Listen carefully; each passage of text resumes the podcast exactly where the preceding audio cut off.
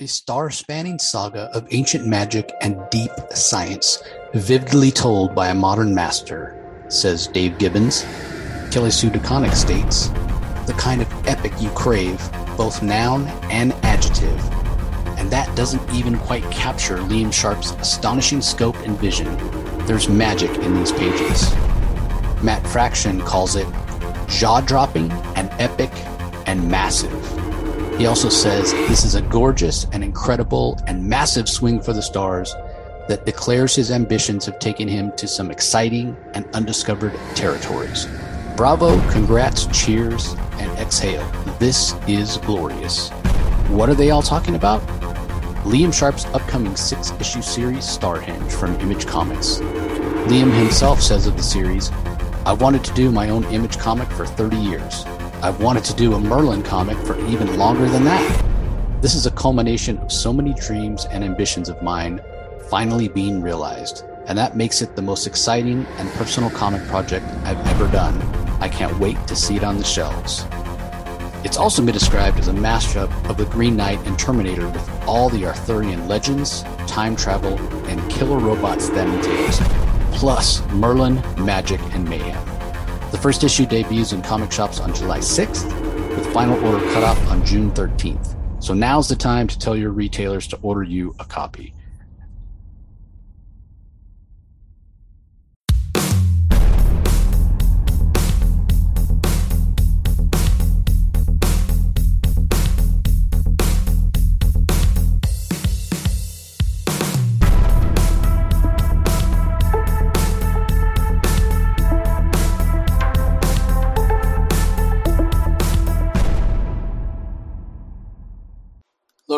Welcome to another Comic Source Comic Boom collaboration. This is your DC Spotlight for the week of June 7th, 2022.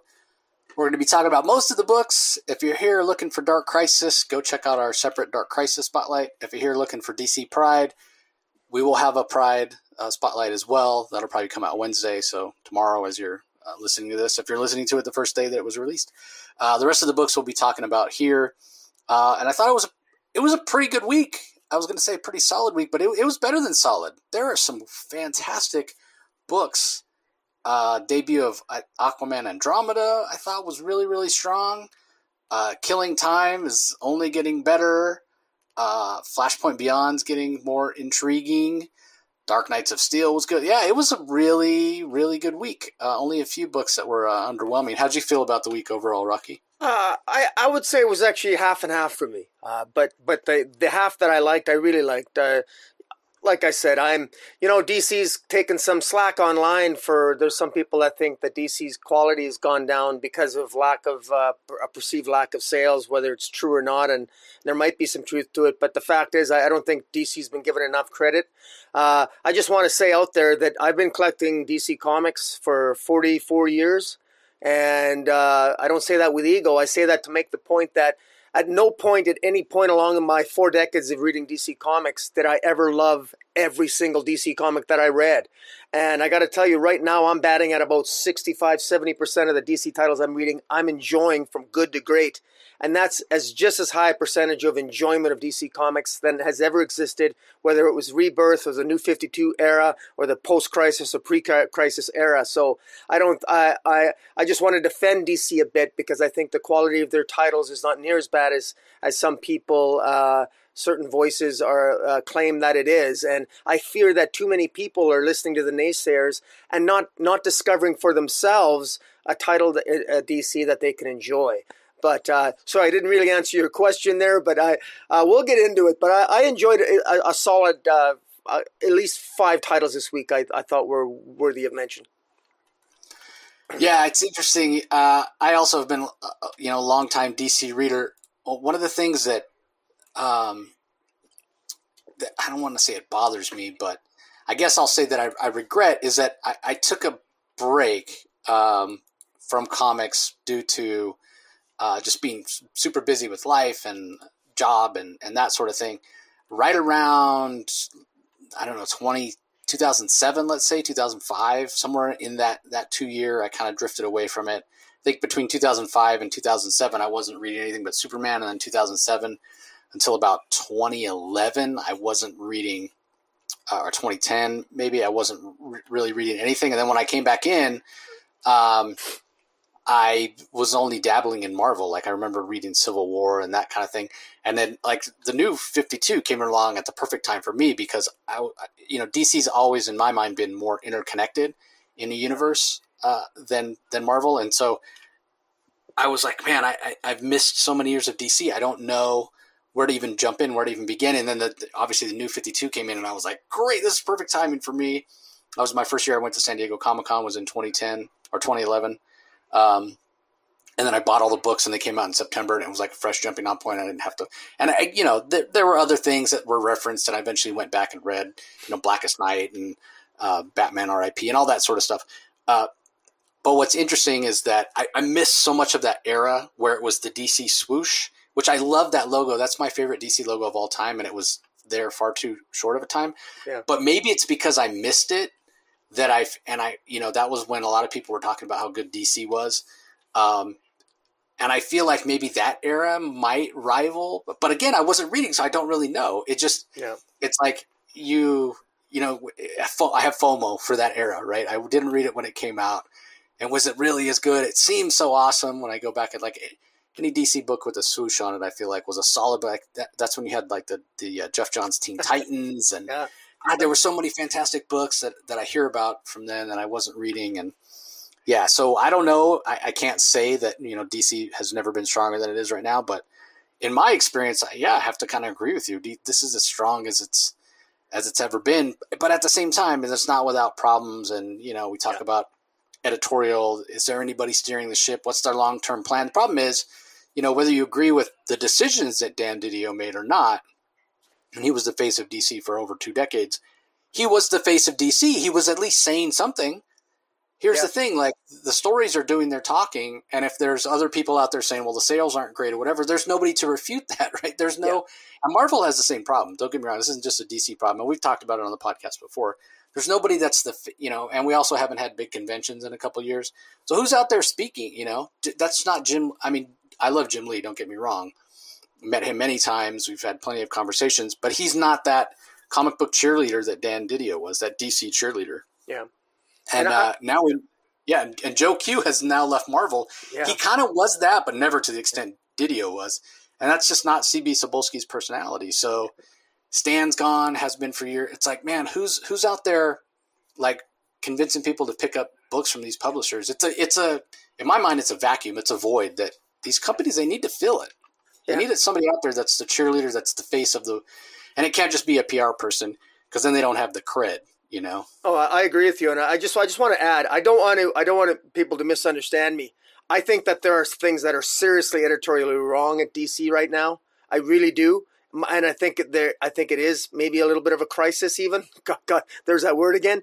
But uh, all I'm my my point was is that despite the uh, potentially huge editorial chaos at DC right now with the Discovery takeover and going back a year with the AT&T takeover, et cetera, et cetera.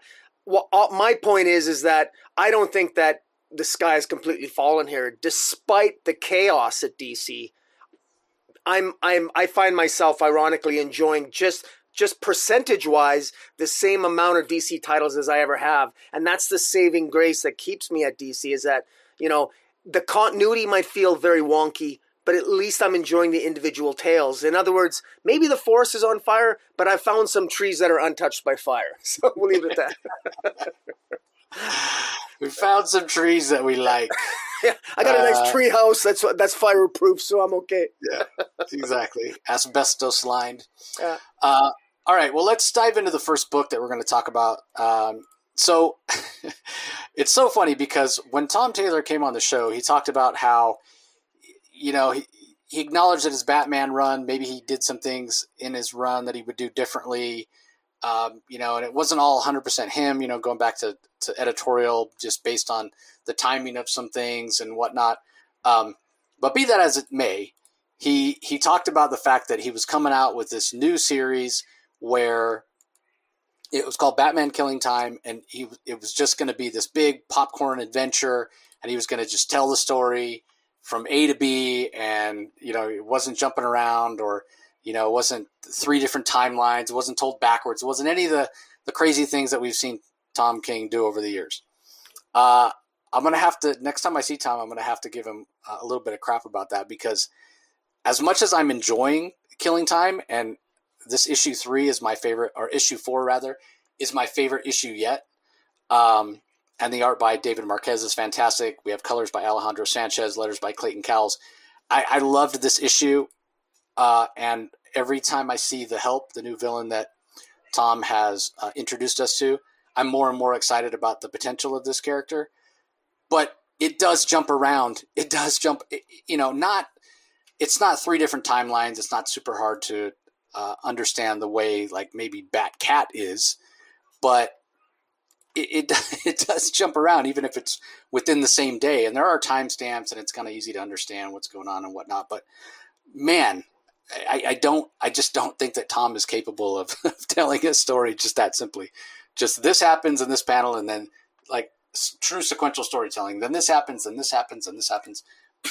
but that being said, like I said, this is so this is so fun in terms of just being a really just a really fantastic story um, with uh, this really intriguing character. Like I said, um, I think the help is one of the most interesting characters we've seen in quite a while, uh, and I think he has a lot of potential. And you know, this is supposedly from what Tom's told us, year two of Batman.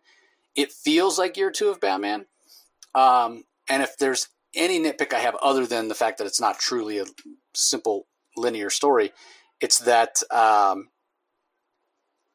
we haven't. It felt it feels like we haven't gotten a whole heck of a lot of Batman yet. We feel like we've gotten a little more of Riddler and Catwoman than anybody else in the story so far, at least.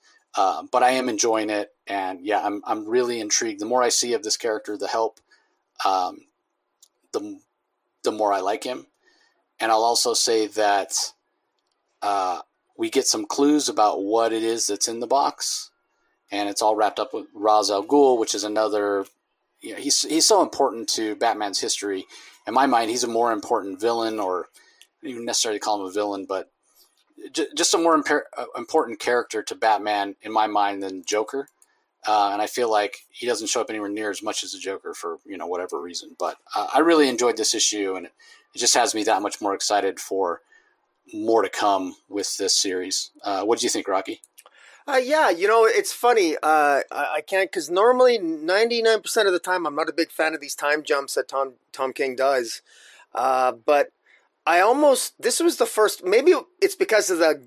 I love the cap. My favorite sequence of events was the is the cafeteria scene with Riddler and Catwoman and that that sort of that agent that was that they're supposed to meet to arrange the meet where they were supposed to uh, exchange the, the the item that they stole uh, from the from the bank that apparently contains a secret of of, uh, of Ra's al or some secret that we're we're still not quite sure what it is. But I, I got a feeling of a, it felt like a Quentin Tarantino movie a little bit at times, and that's a fairly high compliment. And I can't believe I'm saying it, but I actually really really enjoyed this issue too, and there was it it did jump around but i actually found it really easy to follow this time because and as a compliment in this issue i actually was really curious what's in about the conversations. You know the help jumps on the motorbike with batman. They have a conversation the help and, and batman sort of negotiate with each other. They're going to the help is going to is going to aid batman in in trying to uh, retrieve the, the item that was stolen from Catwoman and Riddler. There's an unspoken, uh, or I guess it is spoken. They, they agree that they're going to get to the end, and then they'll fight. They'll probably fight to the death at the end. At least that's what the Help thinks is going to happen.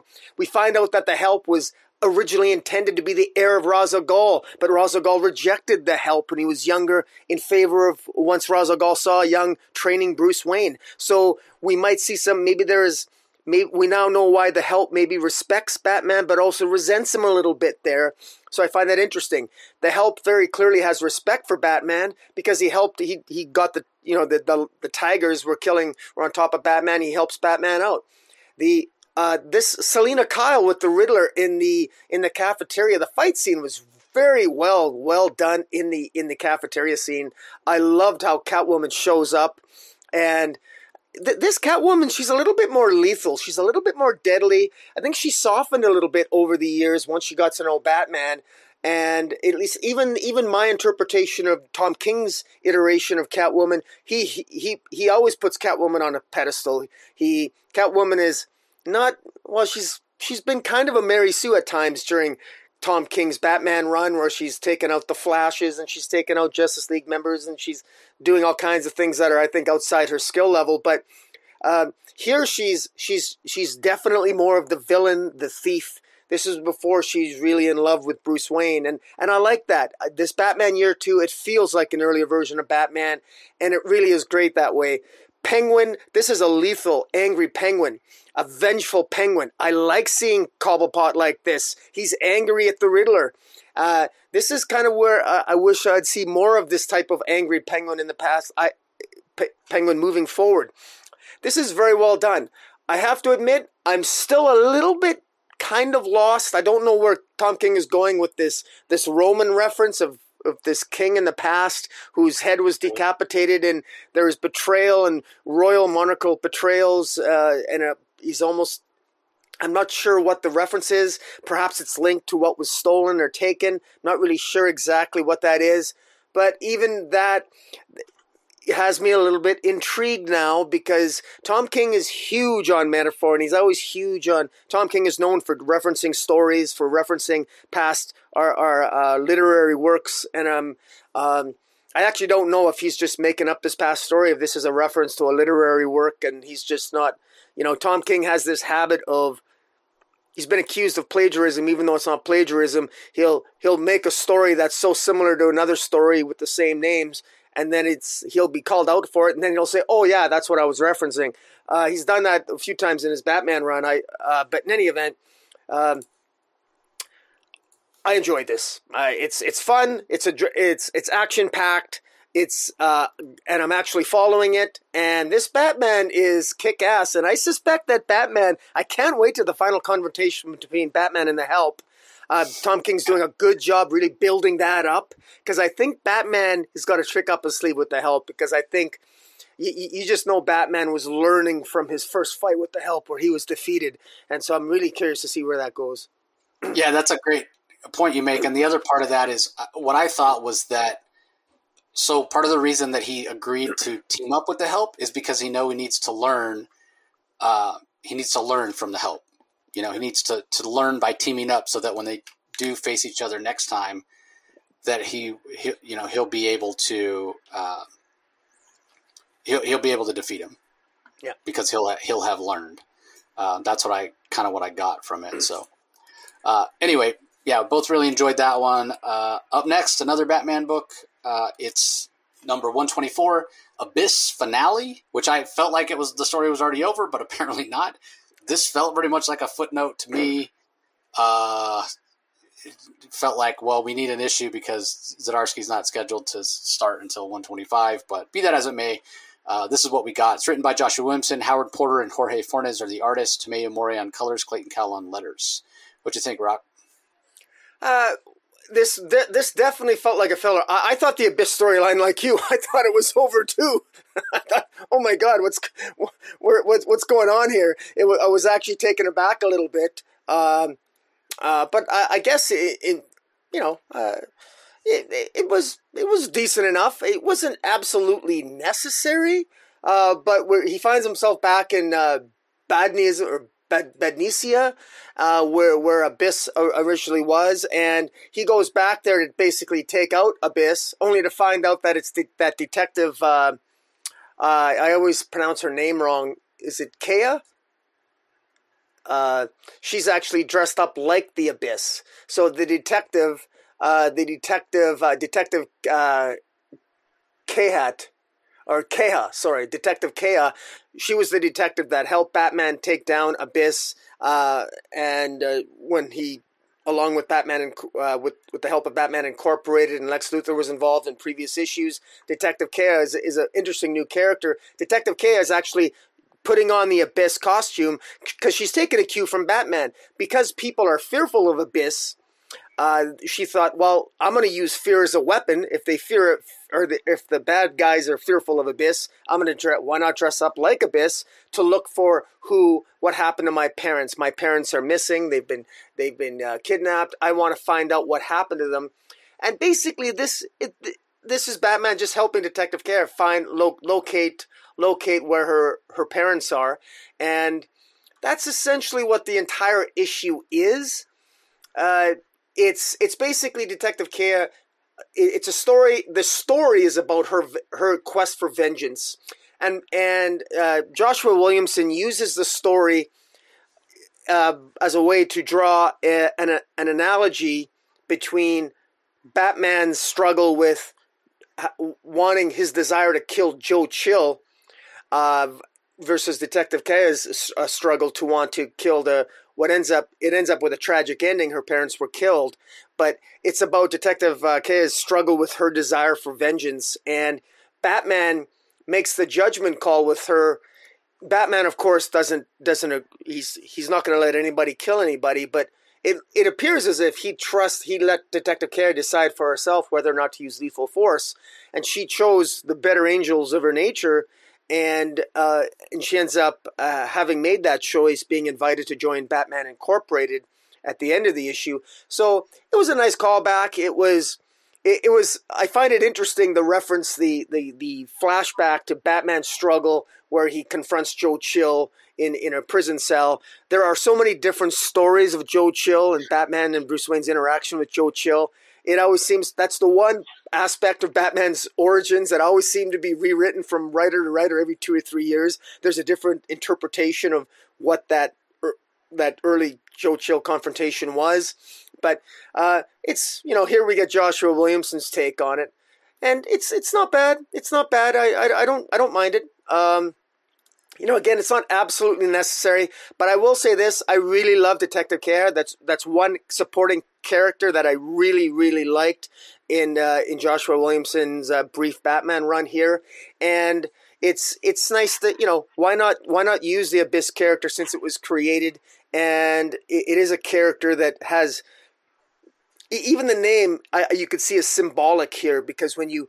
um, what happens when you look into the abyss and of course, if you if you if you turn to the dark side too much, when you stare into the abyss, the reflection that looks back at you is yourself. And that's what, in fact, Batman says. That's the ultimate lesson here. Batman looked and saw himself when he when he had a desire for vengeance. What stopped him from killing Joe Chill was that he looked into the darkness and he saw a reflection, and it was his own reflection. And it's it's a lot of metaphor there and theme, but I thought it's done it's done well. And I'm a sucker for a good metaphor, a good theme, and that's what this had. So. Uh, I, I thought it wasn't bad. It was a little tropey, maybe, but I think it worked and it, it, it brought the story to an end and an, a nice sort of like cherry on top to the Abyss storyline. Yeah, I don't know, cherry on top. Uh, I don't know. It felt like the remains of the ice cream. If you want to lick it, you can. And it still I never said I'd lick it. I mean, come on. Was it necessary? I don't know. I just I felt I really did feel like that abyss story was was over and done with, and didn't need any thing expanded on. And as much as I agree with you in terms of Detective Kea being an interesting character, for this detective that you know has pushed herself to become a detective, and obviously she lives in you know, not, not maybe not a third world country, but you know, an Asian country seems like uh, Eastern Asian country where uh, you know typically societally uh, women are considered less, and so she's had to, to do more than maybe a male counterpart would in order to get the respect. I all that being said, I don't think that means she can just put on the abyss costume and be as formidable as she appears to be. Like, yeah.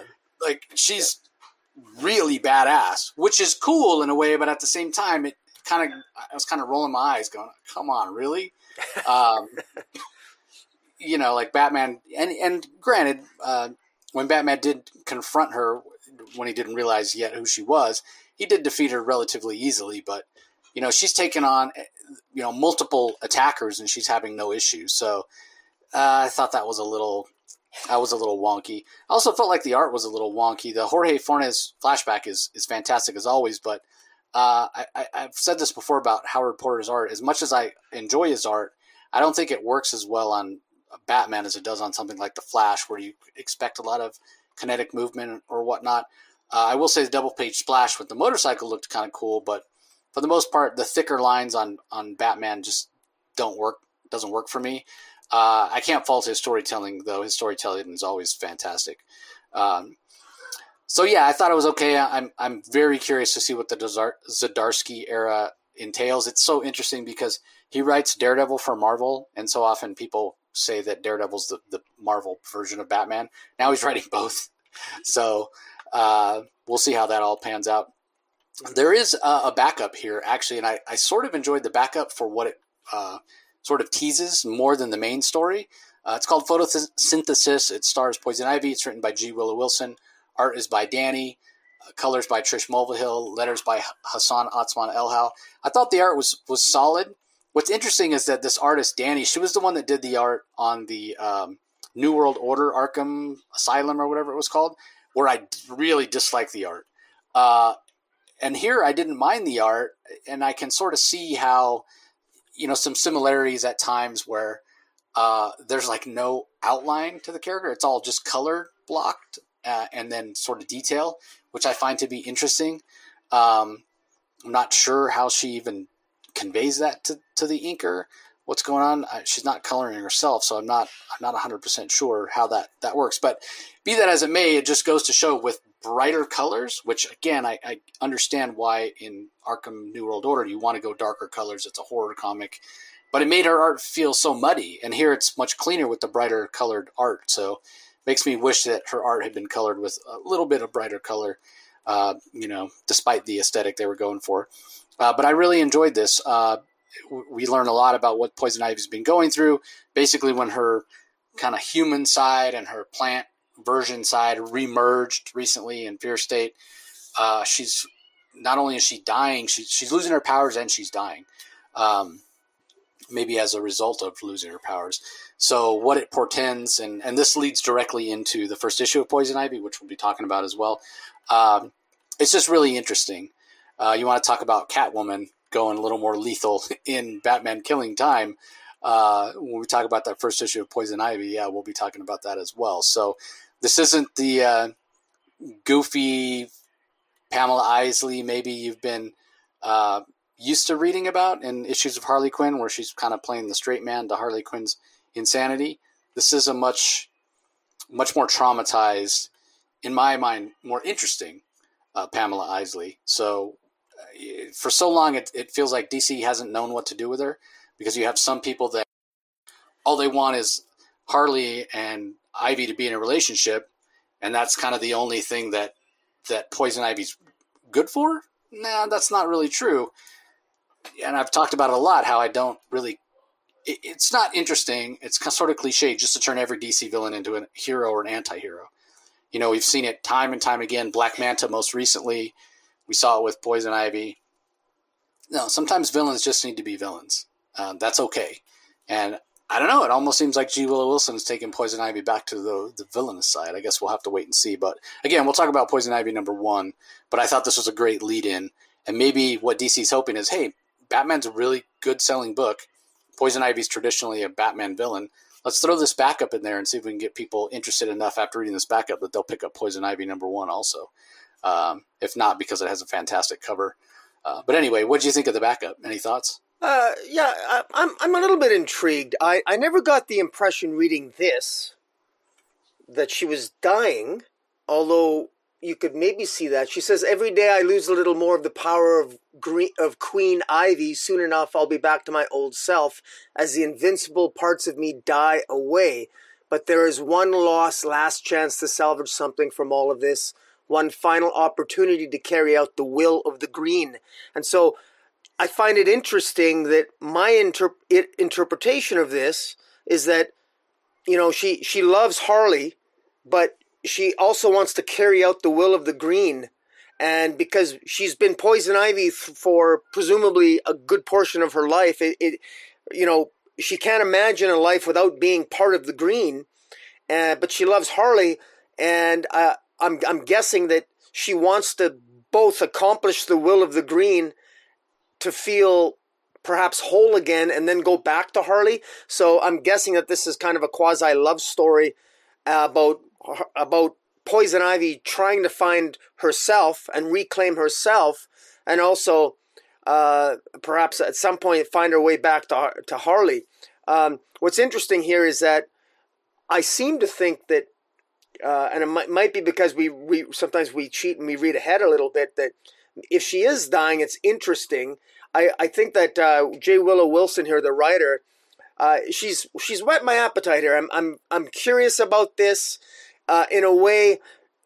Uh, Poison Ivy has always been an, sort of an eco terrorist, and she always has an agenda where she wants to protect the Earth no matter what. And in that respect, she's kind of a one hit wonder. So, um, I want to see. I'm curious to see with the new series coming out, Poison Ivy number one, which is what this will lead into.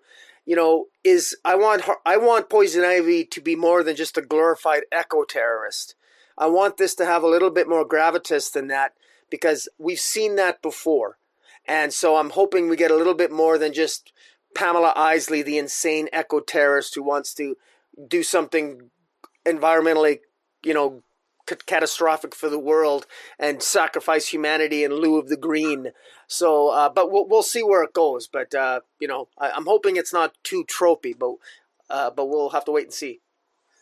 Yeah, maybe I'm I'm pulling that the fact she's dying. Maybe uh, that was in in Poison Ivy number one. Uh, that might have been where she said it, and I just got got mixed up. But yeah, I I, I agree with you. Um, this is uh, this is intriguing, and I think it bodes well and I agree with you. Like she needs to be more than just Harley's sidekick. Um, but her as a two dimensional eco terrorist isn't interesting either. So why not both, right? So. Okay, so let's move on to the next book. It's Batman Beyond Neo Year. This is issue number three, written by Collin Kelly and Jackson, Jackson Lanzing. Max Dunbar is the artist. Sebastian Cheng does colors. Aditya Bidikar on letters. Uh, first of all, let me say fantastic covers, both. Um, and it starts off with Barbara Gordon, just future Barbara Gordon, future Neo Gotham, retiring as commissioner of uh, the Gotham City Police Department, uh, and maybe choosing the wrong time to do so, uh, or perhaps choosing exactly the, the right time to do so. But be that as it may, that's what's going on. And uh, Terry McGinnis, who you know realized that Gotham had city itself had become sentient, uh, and is responsible, or he believes is responsible for killing Bruce Wayne, is uh, he's basically number one on the wanted list, both as Terry McGinnis and as uh, Batman Beyond. So the city is hunting him, and he's not able to operate as he normally would. He's uh, his suit is limited. He's uh, at least undetectable to Gotham City. So we'll have to wait and see how uh, how that all works out. Then the, there's this new villain that we've been introduced, Lumos, who is actually from Blüdhaven and has agreed to uh, fund the Gotham City Police Department, which obviously people have a lot of issues with since he's maybe not on the up and up. But it's an interesting conversation that he has with Barbara Gordon because he says, Look, I'm a simple man. I run the most powerful company in the world. I live like a king and uh, I want people to be able to live their lives and make money and spend money because when they make money and spend money, I I make money. Uh, and he, I'm anything if not the most you know selfish man you've ever met. So it's kind of interesting. Um, you you wonder is he just is he scrupulously honest but inscrupulous when it comes to his greed, or is he being dishonest? And there's more going on than than you might think what does he have to do, if anything, with this sentient um, neo Gotham? Uh, so Terry McGinnis meets somebody else at the party. There's a lot of police in attendance uh, because obviously it's the commissioner uh, who's retiring, and he seemingly has a sixth sense for being able to pick out the one honest cop left on the force. Uh, she's so honest that uh, she realizes that he's scrambling his identity because again he's wanted, and uh, you know, she's got no love for Donovan Lumos either. Uh, and so it's interesting when her and Terry leave to go get a bite, and Terry what in in what he thinks is a subtle way is trying to get information from her. She basically kicks his butt and says, "I don't know who you're working for. If you're working for the guys that kidnapped the mayor, or you're working for Donovan Lumos or somebody else, but next time you come at me, you better not come with a facial scrambler. Uh, you know, I'm not a cop that's looking to be on the take. You know, I'm a detective." And if you come around me with the uh, fake face again, I'll hit you so hard that maybe your real one's going to get rearranged as well. So uh, it's pretty interesting. She's a, a really interesting character.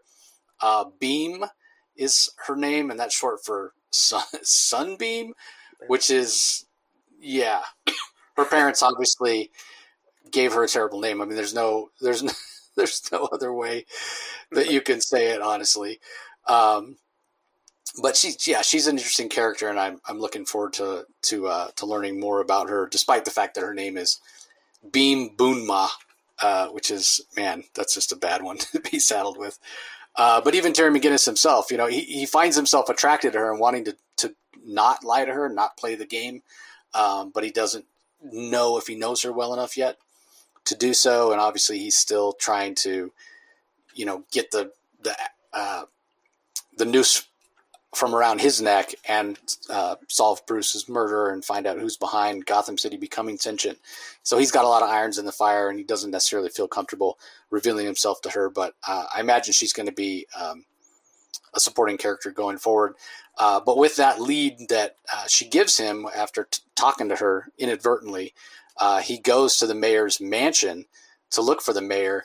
Uh, and when he goes in his office, he thinks he sees the mayor sitting there, but it turns out it's a hologram this was all a setup by the city itself, and uh, now uh, he's trapped there and gets attacked by some guy wielding a sword.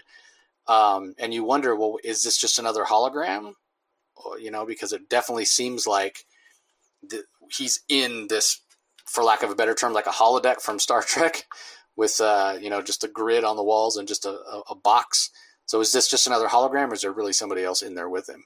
So uh, I, am really enjoying this. I've talked before in the past about not really ever being that invested in Batman Beyond, um, but man, these two writers, Kelly and Lanzing, have have really pulled me in in a very short period of time. I mean, this is only issue three, and I'm all in on this. And the Max Dunbar art is really fantastic. He he's got a little bit, uh, you know, his art's not super. Um, realistic. He's got a little bit of like a cartoony vibe with some you know exaggerated facial expressions and anatomy and whatnot, especially during the uh, the fight scenes. And I, am digging it. And it, it, the the colors as well. Um, there's a lot of blues, which you think, okay, well that's going to make it sort of dark. You know, a lot of darker blues and purples. Which kind of suits Gotham City, right? You think of Gotham City as being pretty dark. Most of the action, most of the um, storytelling takes place at night again, very typical of a story set in Gotham City. But there's plenty of bright colors as well. I mean, Donovan Lumos is wearing, you know, he's like this. I mean, Lumos light, right? He he's always wearing this very flamboyant outfit that like glows, and there's all this light, and he's all about holograms and this and that, which makes you again wonder what does he have to do with the city? The city's trapping uh, Terry McGinnis in a holographic room. So yeah, all tied in, and you wonder, but anyway, the art is fantastic. The colors by Sebastian Cheng, uh, you know, despite the fact there's a lot of darker blues and purples, uh, it, it's still bright. Really suits the line work of Max Dunbar and helps it to to leap off the page. So I, am surprised, uh, pleasantly surprised, how much I'm enjoying this. Because again, I've God knows DC puts out enough Batman related stuff, and I've never been the biggest Batman Beyond guy. Uh, but I'm really digging this. What do you think, Rob? I have to admit, uh, I, I, share your sentiment in that I was I've never been a Batman Beyond fan frankly. Not even to the cartoon, to be blunt. Uh, this is very straightforward, and I'm I'm, I'm actually I'm I'm surprised. I, I'm frankly I was biased not to like this. I really didn't like the opening issues. I didn't like the intro. Uh, I think it was in Batman Urban Legends, was it, or somewhere? But anyways, I this is actually interesting. Um, uh, you know, I didn't think I'd really enjoy it, especially with Bruce Wayne, an older Bruce Wayne, being killed. But now his death is part of the central mystery. Although it, I always, it seems to me that Gotham City is now a living, sentient place, and it's arguably corrupt. And I mean, this Terry McGinnis. I mean, he's got his, he, he's he's got everything against him here. I don't and Uh, and he's got a secret identity. One of the things you never mentioned is that his, he's got a secret identity uh, called Neil Gibson. That's his name. And so I'm wondering Well, if this. just, I think he just created that because he's wanted both as Terry Sure. McGinnis and and uh, and Batman Beyond. So yeah, Yeah, no, I- and that, my point being is that I actually find that to be an interesting take. I, I don't know if that's unique. Maybe that's happened before in, in Batman Beyond lore. I don't know, but I kind of like that idea. It's kind of cool. You know, it's it's a you know because I think let's distinguish Batman Beyond from typical Batman. Well, he's got more than one secret identity. I mean, because frankly, obviously Terry McGinnis's identity is compromised. He needs another identity, and the fact that he you know he's got that the, the technology to you know give himself that identity.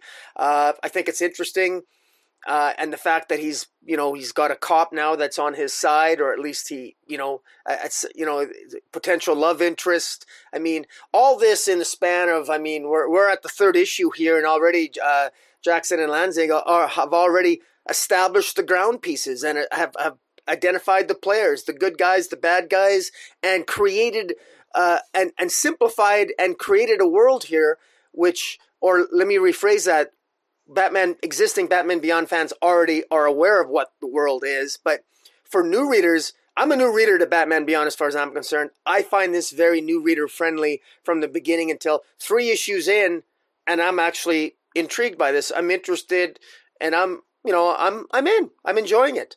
Just another example of you know I think I think DC again has come under some, some criticism, but I, I I can't fault this story for being uninteresting. I'm actually intrigued to see where this is going to go. And the colors, shout out to the colors. You're absolutely right. Absolutely gorgeous, beautiful. Uh, they really complement uh, Max Dunbar's uh, Dunbar's art. yeah. I mean, if I'm trying to get somebody interested in Batman Beyond, this is the series I'm gonna. I'm like, just read this. I don't know what you know. And I've bought Batman Beyond books before. You know, I thought the Dan Jurgens run was okay.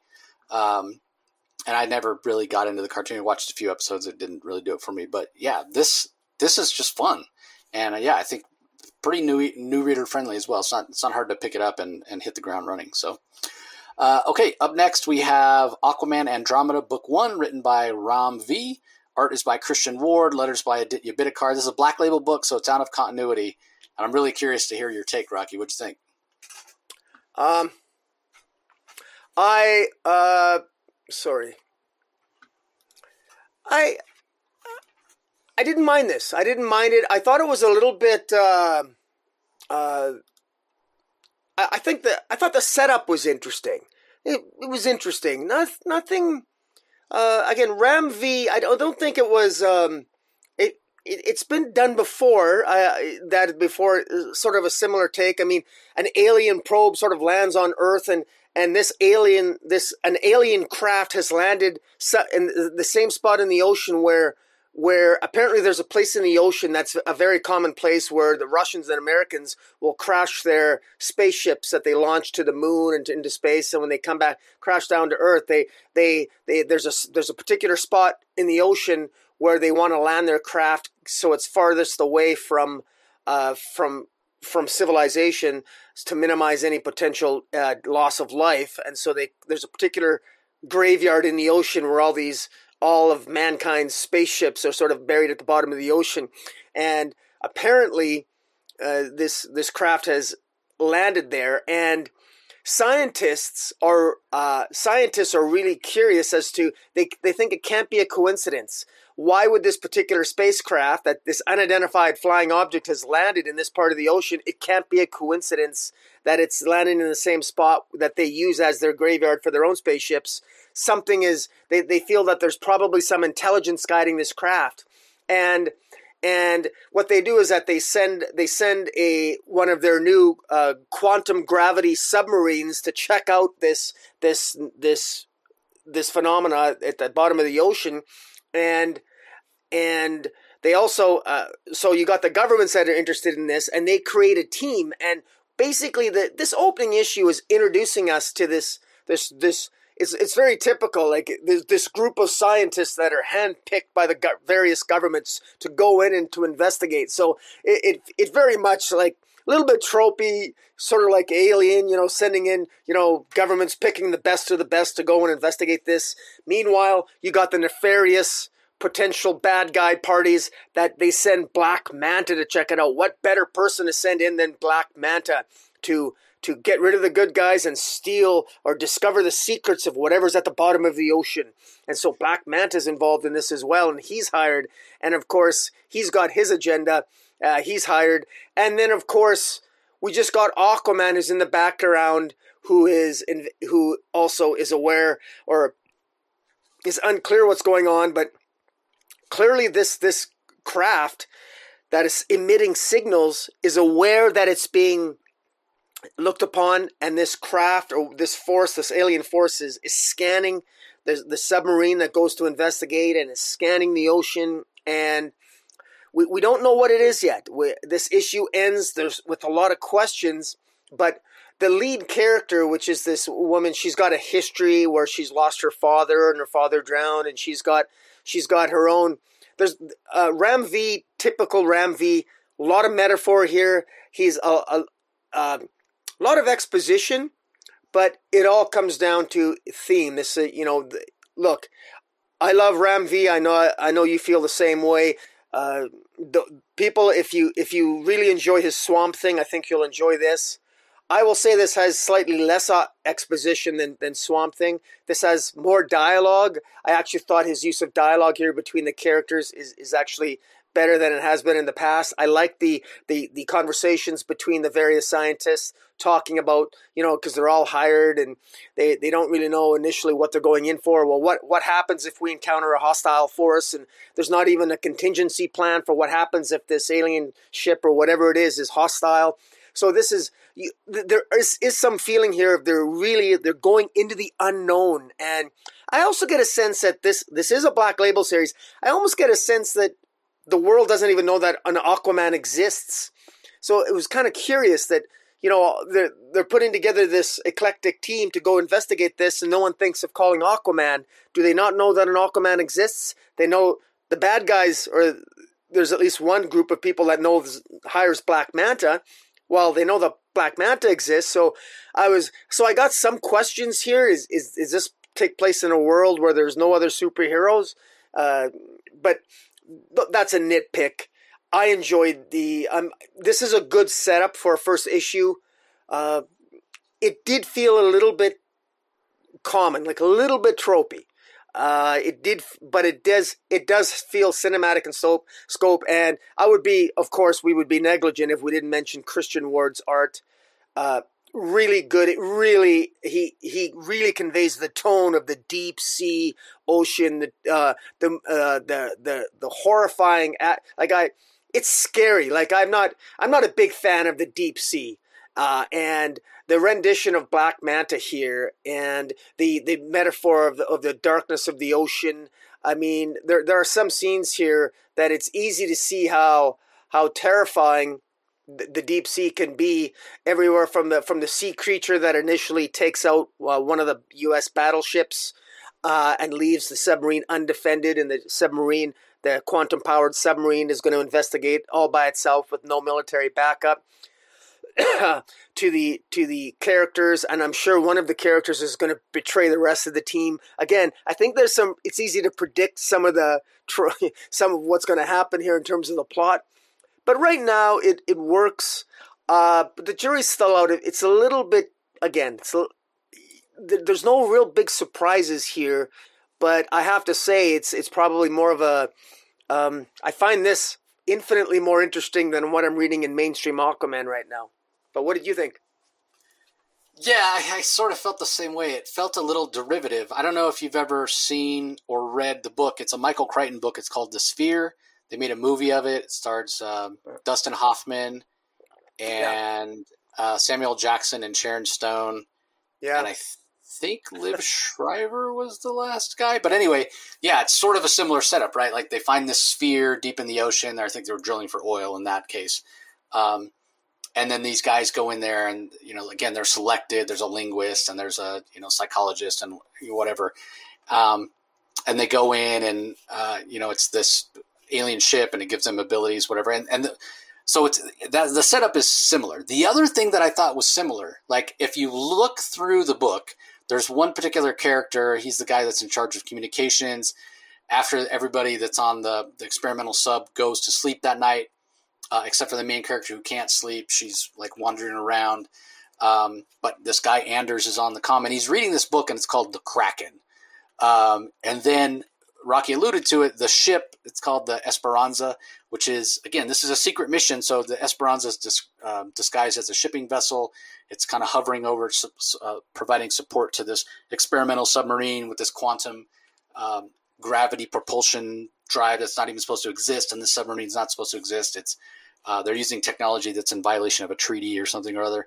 Um, so, you know, this this mission is secret, right? Not only because you don't want people panicking if they think there's extraterrestrial alien life on Earth or what have you, but also, you know, governments, U.S. government's not going to want to share whatever they find. Um, and, and, I think it's more than just the U.S. government because when you look at the crew, there's like a Russian guy, at least based on his name, seems Russian.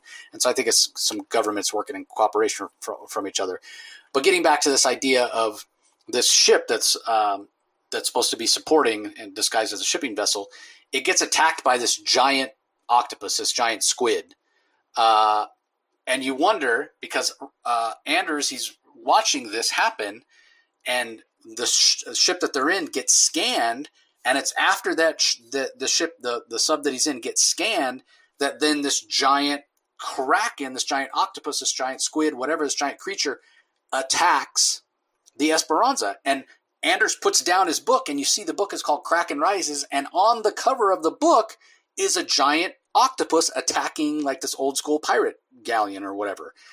And it again it reminds me of Sphere because in the movie, in the Michael Crichton book, and in the movie, what happened was the Sphere uh, was powered by thought in a way that these aliens were obviously highly advanced and had better control over their thoughts. Uh, and in the movie, what happens is uh, Samuel Jackson has gone into the sphere, and and uh, inside the spaceship there is this sphere that's supposedly the, like the engine that drives it. Again, powered by thought. And nobody was supposed to touch it because they didn't know what it was and whatever. But Samuel Jackson apparently, without realizing it, went inside uh, and then didn't even remember, but they saw it on video. But anyway, he gets this power to, and they all end up getting the power to to basically have their thoughts become reality. So at one point, there's all these jellyfish, and um, at another point, there's a, a giant kraken because uh, Samuel Jackson in the movie is reading this 20,000 Leagues Under the Sea book. Again, giant kraken, giant squid, octopus, whatever you uh, you want to think about it as, that attacks the the installation they're in. So very similar. I couldn't help but think of that movie Sphere. So I don't know if Ram V has ever read that book or seen the movie or whatever, but it, it, this felt like, oh, is this what we're doing? We're mixing like Sphere with Aquaman. Um, yep which isn't a bad idea. But again, I mean, it's not the freshest idea. And like you mentioned, this is kind of tropey and kind of predictable, whatever, because it's exactly this same thing is happening. This Anders is reading this book, and then a giant octopus attacks the ship. So definitely seems like whatever is going on, maybe maybe the the probe from these aliens pulled the idea of oh look these these beings fear giant octopi or giant creatures that look like this, like the cover of the book that he's reading or what, what have you. I'm not saying it's necessarily exactly like it, but again, it, it feels a little bit derivative. So that being said, the art makes it work. It's super creepy. Sphere, while not, you know, it was science fiction, but it also was scary in tension. Not necessarily a horror movie. There's no slasher. There's no giant monster what have you. Um, unless you want to think about, you know, our, our own the chaos of the human mind, our inability to control our thoughts being monstrous. Um, but be that as it may, this really worked for me. Uh, setting aside the idea that it felt a little bit derivative. Um, but again, much like some of the other books we've talked about, it is all about the setup, right? Like Aquaman, he's in the first couple pages, as Rocky alluded to. It's, it's kind of established that the world at large doesn't really know who Aquaman is. It doesn't seem like there's other superheroes out there. Aquaman himself feels, and, and uh, I appreciate that Ram V leaned into this aspect of Aquaman because so often uh, it's not addressed. He he's half of two different worlds, right? Half the surface, half the water. The the underwater dwellers reject him for his human half. The humans don't trust him because of his Atlantean half. So he's got a foot in each world, not accepted by either one, which makes him the ultimate outsider, which is why he feels like such a loner, uh, particularly in this story. So uh, I'm sure that his involvement will get ramped up as the this issue ends. He's um, he goes and he rescues the uh, the survivors of the Esperanza, and then he heads toward um, where that artifact is, and it is in the shape of a sphere. Uh, I forgot to mention that. Um, but we'll get more and more Aquaman as this goes on. Uh, but I, I, again, you know, it, it is a bit derivative, but the fantastic art by Christian Ward, who does his own color work here, so you get the pinks and the purples and the blues that he's known for, and the greens. Um, but I, I, didn't mind it because it was so entertaining and it was so fun, and it was. I, I can't ever remember reading an Aquaman story that felt like it's leaning a little bit into sci-fi and a little little into horror the way that this is. So I, I really enjoyed it, despite the fact that it felt uh, like it's borrowed from some other things uh, in the past. But uh, what I'm really hoping is that it completely swerves and isn't isn't at all what I what I'm thinking. Uh, and Ram V pulls the rug out from under us. That would be fantastic. So I do recommend it. I mean, a lot of these black label books are just fun because of the creative freedom that it gives the uh, the creators because they don't. It's not in continuity. It doesn't matter what came before or what comes after they just stand on their own. So, and, and I just got to give a shout out to the cover. I mean, I actually think that in, in, the deep darkness of the depths of the ocean, that is this is this is a new look for Aquaman. He looks scary. He looks like the the the, the glowing eye eyeballs there, and the and the and the gloomy dark orange, almost black hair. Uh, he he looks he looks more of like a he looks more like more like a horror version of Aquaman than a majestic Aquaman. Uh, this looks like more like a deep sea faring, darker version of Aquaman on the cover, and it's it, it, it really yeah he's really got like works. bar- yeah he's got like barnacles and stuff growing on him. It's really Yeah. cool. Look. Yeah. So, uh, all right. Well, let's go ahead and move on. Next book we're going to talk about the return of Dark Knights of Steel, number seven. Feels like it's been a while since issue six. Uh, this one's called United. It's written by Tom Taylor. Art is by Nathan Gooden. Colors by Arif Prianto. Letters by Wes Abbott. I'll talk about the art first. This Nathan Gooden. Um, this is the first book that he's done uh, in terms of this series. I don't know if he's done other art at DC before. I'm not familiar with the name. Um, Yasmin Putri was doing the art before, and I feel like her art was a little bit better than this. It's not to say that the, the storytelling is bad, uh, but I feel like sometimes the uh, proportions aren't quite right.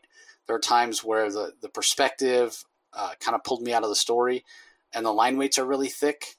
Um, so, uh, you know, it's just generally not art that I personally prefer. But the storytelling is solid, um, and the color work is, is as strong as ever. Uh, we finally pivot back. It's been a couple issues. Uh, We didn't see Batman or Bruce Wayne or Prince Bruce or whatever you want to call him in issue six. Uh, we know that seemingly out of the blue, uh, Kal-El betrayed him and stabbed him with a kryptonite spear, and he fell to the earth and was rescued by the Kents. Uh, you know, not unlike a certain young boy in our own DC universe reality. Um, so we get a chance to meet the Kents, and they're every bit the heroes that you would expect them to be, which I really enjoyed. They're also sheltering uh, members of the Teen Titans. Now, John Constantine made a deal with Ra's al Ghul, who is also the demon Etrigan, which I think is a really inspired choice and really interesting because Ra's al Ghul, the demon's head, he's the demon here rather than Jason Blood. It, it just all works really, really well. So, uh, Jacob, Jacob, however you want to pronounce it, um, who was Black King Black Lightning, King Jefferson Pierce's son, who was killed and started all this political uh, unrest, is actually brought back by Ra's Ghul in uh, Lazarus Pit. The reason they can't bring back, and we talked about this last time, the reason they can't bring back the king himself is because his heart is missing. Um, but Jacob's not allowed to let himself be seen. Too many people saw him die, so he's got to work with Constantine to get revenge for his father's death without letting anybody know that he's still alive. So how that's going to work, I guess we'll have to wait and see. In payment for this, John Constantine has offered Ra's al Ghul the Titans. Well, the Titans aren't going to go quietly, and so when Ra's al Ghul shows up at the Kent farm to take them, um, Bruce sides with these kids, these teens, uh, against Ra's al Ghul, and Ra's doesn't get his payment, but I'm sure he's not going to just let it go um, that easily. Uh, and it seems like the Titans are going to be on Bruce's side in the in, in the coming war. And what exactly that means, I guess we'll have to wait and see. We only have five issues left. uh, and it seems really messy and uh, a lot yet to be decided. And it wouldn't surprise me at all, especially based on the sales success of this, if we see more Dark Knights of Steel coming, just like Tom Taylor's DCeased. You know, okay, let's give them the first series and we'll see how it does. And it ended up being a trilogy of series plus some digital first stuff and what have you. And it actually just got announced. I think it was either Friday or maybe it was uh, Monday today as we're recording this that there's going to be a Dark Knights of Steel prequel coming where we see this this world, this reality uh, much earlier uh, before the Kents take power or uh, the the Elves take power actually. Um, so it seems like we're going to be getting more content in this uh, environment, and it makes sense. Uh, this version of the DC universe uh, is is interesting and intriguing, and Rocky and I both wondered aloud when we reviewed the first issue, well, I can't believe nobody's thought of this before, right? Tom Taylor's good at that sort of thing, uh, mixing genres and uh, and coming up with these ideas that you're surprised haven't haven't existed before. Uh, so yeah, this was a this was a fun issue. Uh, I think my favorite moment was when Changeling turns into a dragon, and he says, "You know, I can turn into any animal I've ever seen, and believe me, I've seen some shit." Uh, I thought that was really really fun. I know you're not a big Beast Boy fan, but that moment was was fantastic. So, uh, yeah, this is probably the most I've been invested in this story. It's kind of been, you know, a little better than average uh, for me, but it hasn't been something where I've like really anticipated the next issue. Uh, but yeah, I, I, think this is the issue that I enjoyed the most. Uh, I thought it was action packed, really well paced, and got a big chunk of story. So, what do you think? Yeah, I agree. And uh, it's nice to see Beast Boy get some love because he never got a lot of love in the first issue of Dark Crisis number one. uh, and uh, you know, you guys can go to listen to a review and read that for yourself. But yeah, I, I enjoy I, I enjoyed this. I uh, Ra's al Ghul here. Tom Taylor has has uh, is having fun with this. Uh, we know that he's sort of combined the Joker and Lex Luthor and and kind of Green Lantern into one massive kind of villain, the Green Man in this particular series. In this case, he has merged Ghul and the demon Etrigan. So Ghul is actually the demon, and so there's a, there's an overlap there in some of the mythologies, and it's kind of uh, a nice, interesting take there.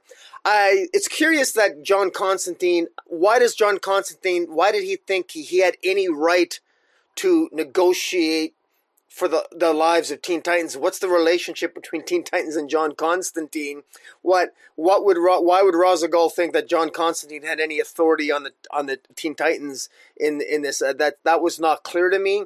Uh, that didn't make a lot of sense. Uh, but in any event, I like the the hints here. Uh, Dick Grayson shows up looking for, uh, of course, Batman here, uh, Sir, Batman or whatever, Sir Bat, and uh, that you can already see the the antagonism between Starfire and a young Dick Grayson, and so you can you can see. I really like the Teen Titans showing up here. I actually love Jonathan and Martha Kent, I mean, they're they're fighters, they're soldiers, they're warriors, and they even hinted that they they were they, they once befriended and, and raised a young Arthur Curry, a young Aquaman. They there was allusions yeah. to that as well. So the I really like how Tom Taylor is sort of you know you know a lot of this stuff almost it almost it might seem very predictable, like the stuff almost writes itself, which is why, as you said, I mean, it's like hard to believe this hasn't been done before, but it should be done now, and I'm glad it's being done now, and I'm glad it's being done by Tom Taylor because you can't get a better character writer and a writer who currently has he has the best understanding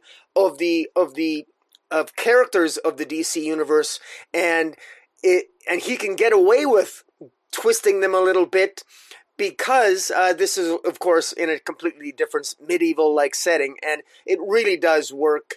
And I agree with you. The art here is fantastic. I'm I'm really intrigued about where this is going. It's quite obvious that uh, yeah that uh, what what happens with you know uh, Batman here at the end is told you know he wants to avoid going back home, back to the kingdom, but you know Martha tells him, I mean, look, you got to go back. I mean, you you have a destiny here. So it's you know she's saying you you because I mean Batman here is, is is inclined not to go back because you know he he knows that he feels he's been betrayed, obviously by by uh, Kal-El, Prince Kal, but obviously we know that there's a a villain afoot, and it's probably maybe a Martian Manhunter who's the villain, who's a shapeshifter of some kind. I mean, there's all kinds of theories going on there. That seems fairly obvious, but what does does Tom Taylor have any misdirection planned for this series? I would think that he probably does. He likes to play with readers a little bit. Uh, I'm enjoying this, and as you said, you, you, said the art the art was a little wonky in parts, but it, it, worked for me. That it put a smile on my face. I continue to enjoy this title. This is definitely, in my view, one of the best of the week. Yeah, it's it's a lot of fun. Uh, I can't, like I said, this was my my favorite uh, issue of the series so far. So obviously, I'm I'm more invested than ever. So. Uh, all right, up next we have Monkey Prince, Big Stick of Energy, part one of four, written by Gene Luen Yang, Bernard Chang is the artist, Marcelo Maiolo on colors, Janice Chiang on letters. What'd you think?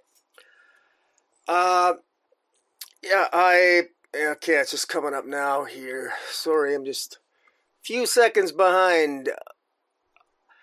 Uh, uh, just to backtrack a little bit, I kind of like the premise of Monkey Prince. The writer uh, Gene Luen Yang has a little fun with this uh, Monkey Prince's parents are actually bad guys. They work for various villains of the DC universe, and so they kind of it's it's almost as if they go from city to city working for different villains. And in this particular, you know, they work for the Penguin. All uh, in the in the first uh, four issues, they had an adventure in Gotham City, and you know, Monkey Prince here suspects. You know, Batman told him that he knows that Batman thinks that his parents were working for the Penguin, and so he's he's got some suspicion about the uh, about the um, you know the, the, the moral fiber of his parents, but he sort of gives them the benefit of the doubt. Now they find themselves, you know, uh, I guess apparently working for Black Manta or applying for a job for Black Manta, and uh, here and uh, yeah, I'm, I'm not I'm not really, you know, he's still the the the the love interest in the story for the young monkey prince, and I'm I always I'm, I'm sorry, uh, Shun Shang is that his name? Yeah, I think so. Shun Shang, yeah. um, they're, they're at Amnesty. First name's Mar- his first name's Marcus, and his last name's yeah. Right, Mark Marcus. Okay, so I'll call him. Yeah, Marcus. It is. They're in Amnesty Bay, and uh, he's still calling the girl that uh, I guess I guess his love interest from the from the when from when he was in Gotham City, and that uh, I'm trying to. I always I, I don't know this. I'm not familiar. I can't remember her name. Um, just trying to find it here. Yeah, I don't remember her name either. yeah, it, in, in any event, it's the the character work is is is good. I mean, he's he clearly he still has he, he has some affections for her, so he's contacting her. In the meantime, he comes across there. There's this other villain, uh, this villain that almost looks like a vampire version of Harley Quinn. Uh, and I'm not really, uh, I'm not entirely, I'm not entirely certain exactly why this this vampiric entity is is going after Marcus.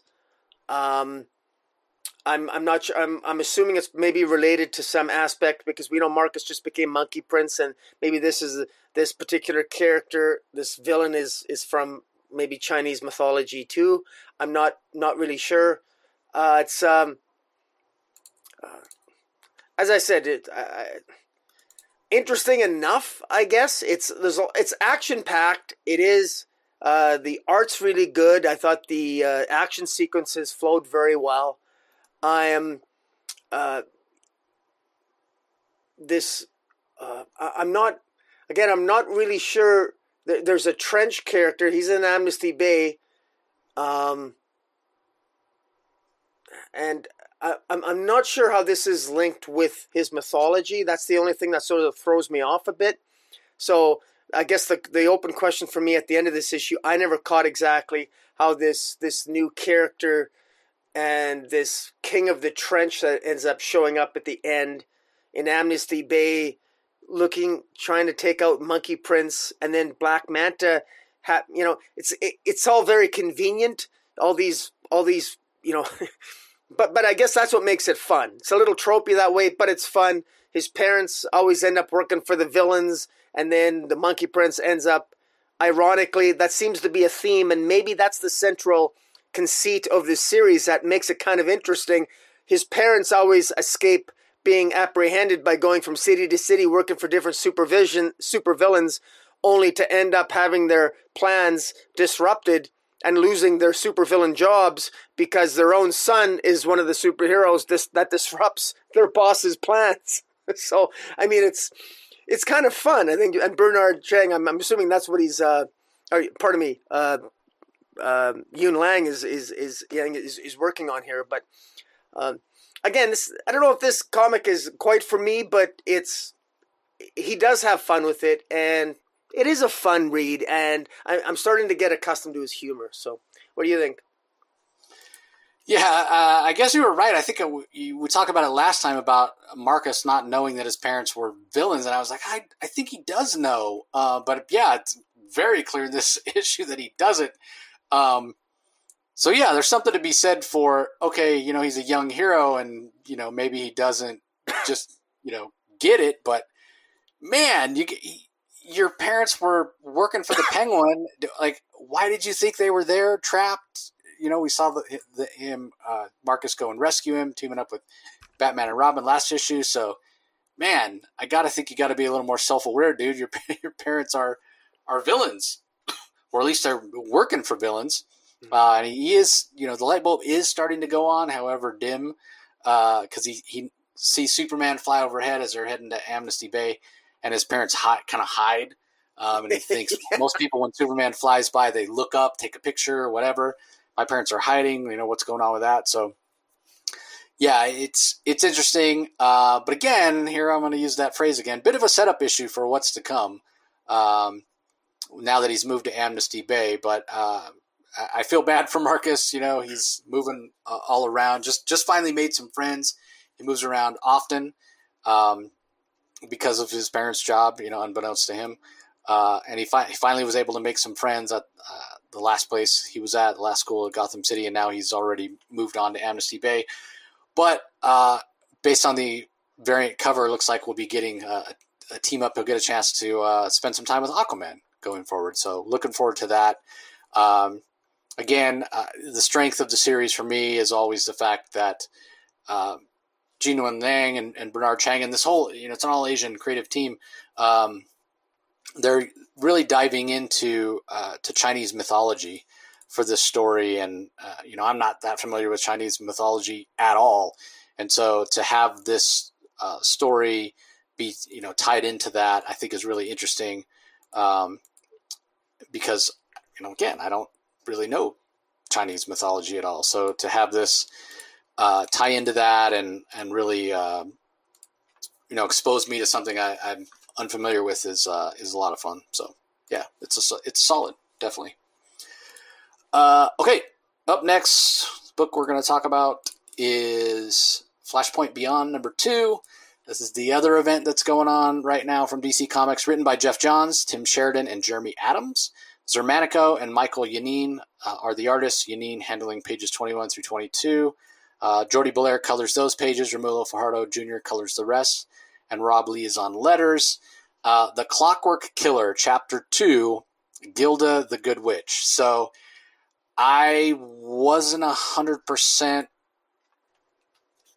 excited after the first issue. Like, I, I'm kind of wondering, like, and, and I think we both said this, Rocky, when we reviewed the first issue. Like, why, why does this exist? Like, what? Why did we need to go back to the Flashpoint Beyond universe? Why is this good or fun or or whatever? Um, but after the second issue, um, I'm finding that uh, maybe I'm enjoying it more than I than I thought.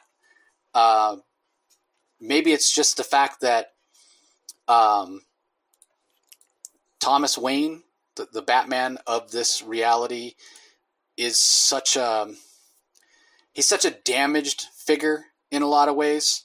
Um, and you know he with what Tom King did with him, and, and you know a lot of people didn't like it. I kind of go back and forth. I understood what Tom King was trying to do with uh, with Thomas Wayne Batman in in his Batman run. Um, so I feel like Geoff Johns is really exploring. I mean, more than anything, this so far at least feels like a Batman Beyond or a Batman Thomas Wayne Batman story. Um, and if only because of what a complicated character he is, I am really enjoying that as he's finding out. He, you know, he even says, "I'm not the detective that my you know son is." You know, he's he's maybe falling for some things uh, that he shouldn't, and we saw that as uh, Aquaman, King Aquaman got killed last issue. I also love the idea that we're leaning into uh, Roger Hayden, the uh, the psycho pirate, how he's the the one guy right who um, who always re- remembers reality as it is supposed to be.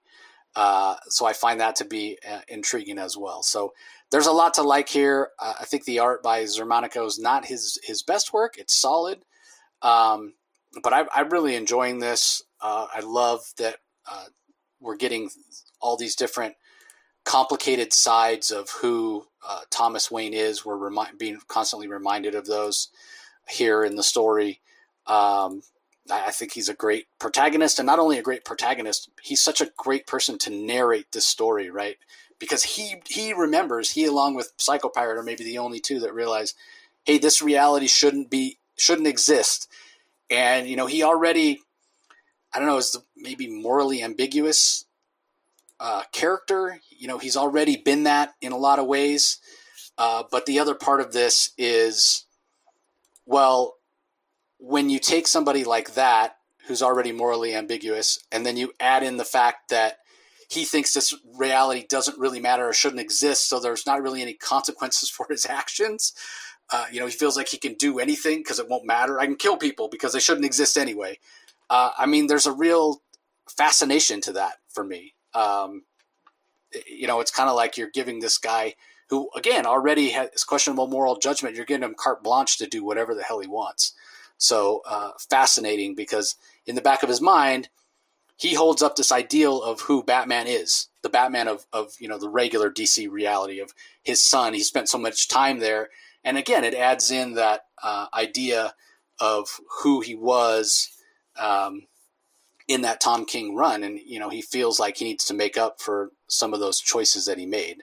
Um, so yeah, I, again, I, I think this is a really this is a really good event, and I'm really enjoying it. Yeah. What do you think? Well, uh, to Thomas Wayne Batman, nothing matters. So he yeah. feels that that that that this that if if you're living in a, in a world that shouldn't exist, he doesn't care if he's got to kill somebody because he wants to destroy the world that he's living in because he, in his mind it's not supposed to exist. If it exists, then maybe his son doesn't exist. Maybe it's going to compromise everything else. He knows that the Flashpoint paradox, the Flashpoint world, shouldn't exist, and so that's why in his mind nothing matters. And you can't blame him for thinking that. And there's a scene here where I mean he he almost kills the equivalent of, of Captain Boomerang here of the Flashpoint Captain Boomerang. He just doesn't care because nothing matters to him.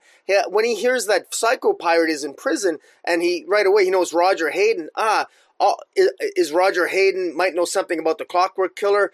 All the victims of the Clockwork Killer, of course, uh, know something about time travel, quantum mechanics. Might know something about the multiverse. Somebody's killing people with knowledge of the multiverse or, or time travel. So, and when he, and when Roger Hayden ends up being in, found in his cell having committed suicide, well, that that's very suspicious to him. And there's a, there's very interesting writings on the wall that he that he uh, notices, and it. Um, you know, it's interesting, and, and he's not sure what it means. You know, the chilled minder has the lost children. Pariah is like all the others. What does this mean? There's a reference to Judy Garrick, Judy Garrick, which is Jay Garrick, the Flash's wife, I believe, from uh, the classic Earth 2. Why is she mentioned? So the, you know, there's all these little classic Geoff Johns, you know, planting all these little Easter eggs that, you know, even with astute readers like ourselves, I mean, what's going on here? But it's interesting because you know Geoff Johns has a plan here because so there's something in this for everyone. Uh, Gilda, uh, uh, Gilda Dent, who is in in uh, in Arkham Asylum. You know, she has a conversation with Thomas Wayne. Gilda Dent, who was the uh, not the cellmate, but was in the cell next to Psycho Pirate when Psycho Pirate hung himself. You know, Bat, Thomas Wayne talks to her, and and she uses to sort of goad Thomas Wayne, and, and and says, you know, talks about the death of her daughter, how her daughter hung herself. Uh, or and was was cremated and uh, and uh, she talks about loss and that everything matters and Thomas Wayne is like everything you know Thomas Wayne doesn't care. This is a Thomas Wayne that is jaded and upset and he but yet Thomas Wayne has doubts by the end of this issue. He says you know what? If if this isn't supposed to happen if this world isn't doesn't exist then why does it feel so real? It feels so real to him. So he's starting to have doubts already despite the fact that he doesn't seem to care nothing matters. He even tells the penguin to go ahead teach Dexter Dent how to use explosives. Who cares? Whatever. I mean, Penguin's already taught Dexter, Two Face's son, on how to shoot a you know on how to shoot a gun. You might as well teach him how to use explosives too. But by the end here, uh, just a, as a callback, remember back you know fall with the DC Omniverse, everything matters. Clearly, the the juxtaposition of the nothing matters versus the everything matters, where the Superman of the Flashpoint paradox shows up at the end and stops uh, Thomas Wayne from killing uh, Captain Boomerang, and, and and he says to him, you know, I heard you. Uh, I heard you. You're wrong. Everything matters. So leave it to Superman to show up to remind Thomas Wayne in Flashpoint, in this Flashpoint world, that everything matters. But so it's really interesting. What does this Superman know? Where's this Superman been? Because he just sort of flew off and disappeared at the end of uh, the Flashpoint story, if I recall. Uh, I stand to be corrected on that, but it's going to be really curious. This is a this Superman initially was very skinny because he was isolated in darkness through most of his life. But he's you could tell this Superman or the way he's artistically drawn, you could tell he's gotten some solar powers, some his time in the sunlight, he's not as skinny as he once was. He's getting more bulkier and, and his eyes are glowing. He's coming more acclimated to his power. So it's very interesting in that respect. And finally, at the end, we have the Bruce Wayne Batman uh, on our on on the mainstream DC universe Earth, uh, talking to uh, um, I forget that character's name.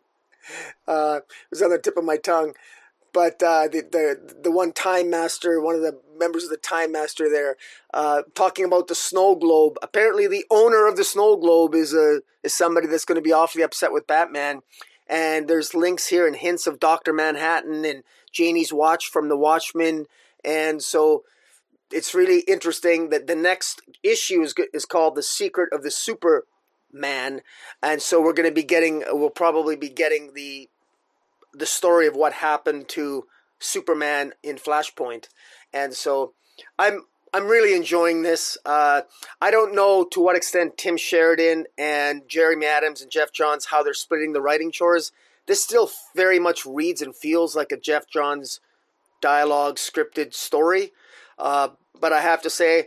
Uh, in fairness to Tim Sheridan and, and, Jeremy Adams, if this is a genuine collaboration, they've all done a really good job here if uh, I'd be curious to know who handled the dialogue and uh, in the various pages because I think this is a this is an effective collaboration, and I, I hope that uh, Tim Sheridan in particular, uh, you know, sort of this raises their the level of their of their uh, of their writing.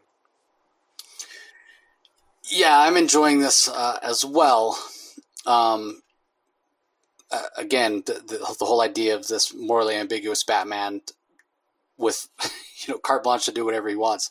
Uh, but one thing I, I want to point out, it, Jay Garrick's wife's name Joan, not Judy. So I don't know who that Judy. Oh, I don't know who that Judy could be. Like I first when I first read it, I was thinking that um, that Doctor Manhattan's girlfriend was named with the watch was named Judy, but then right. at the end, Corky Corky Baxter, that's his name, the the Time Master, the kid. Um, he he says Janey Slater, and I'm like, oh, that's right, her name was Janey. So who the heck is this Judy? The only Judy I know or I can think of is Punch and Judy, um, which is sort of what the mime and marionette are um, are based on. That's the only Judy I can think of in the huh. DC universe.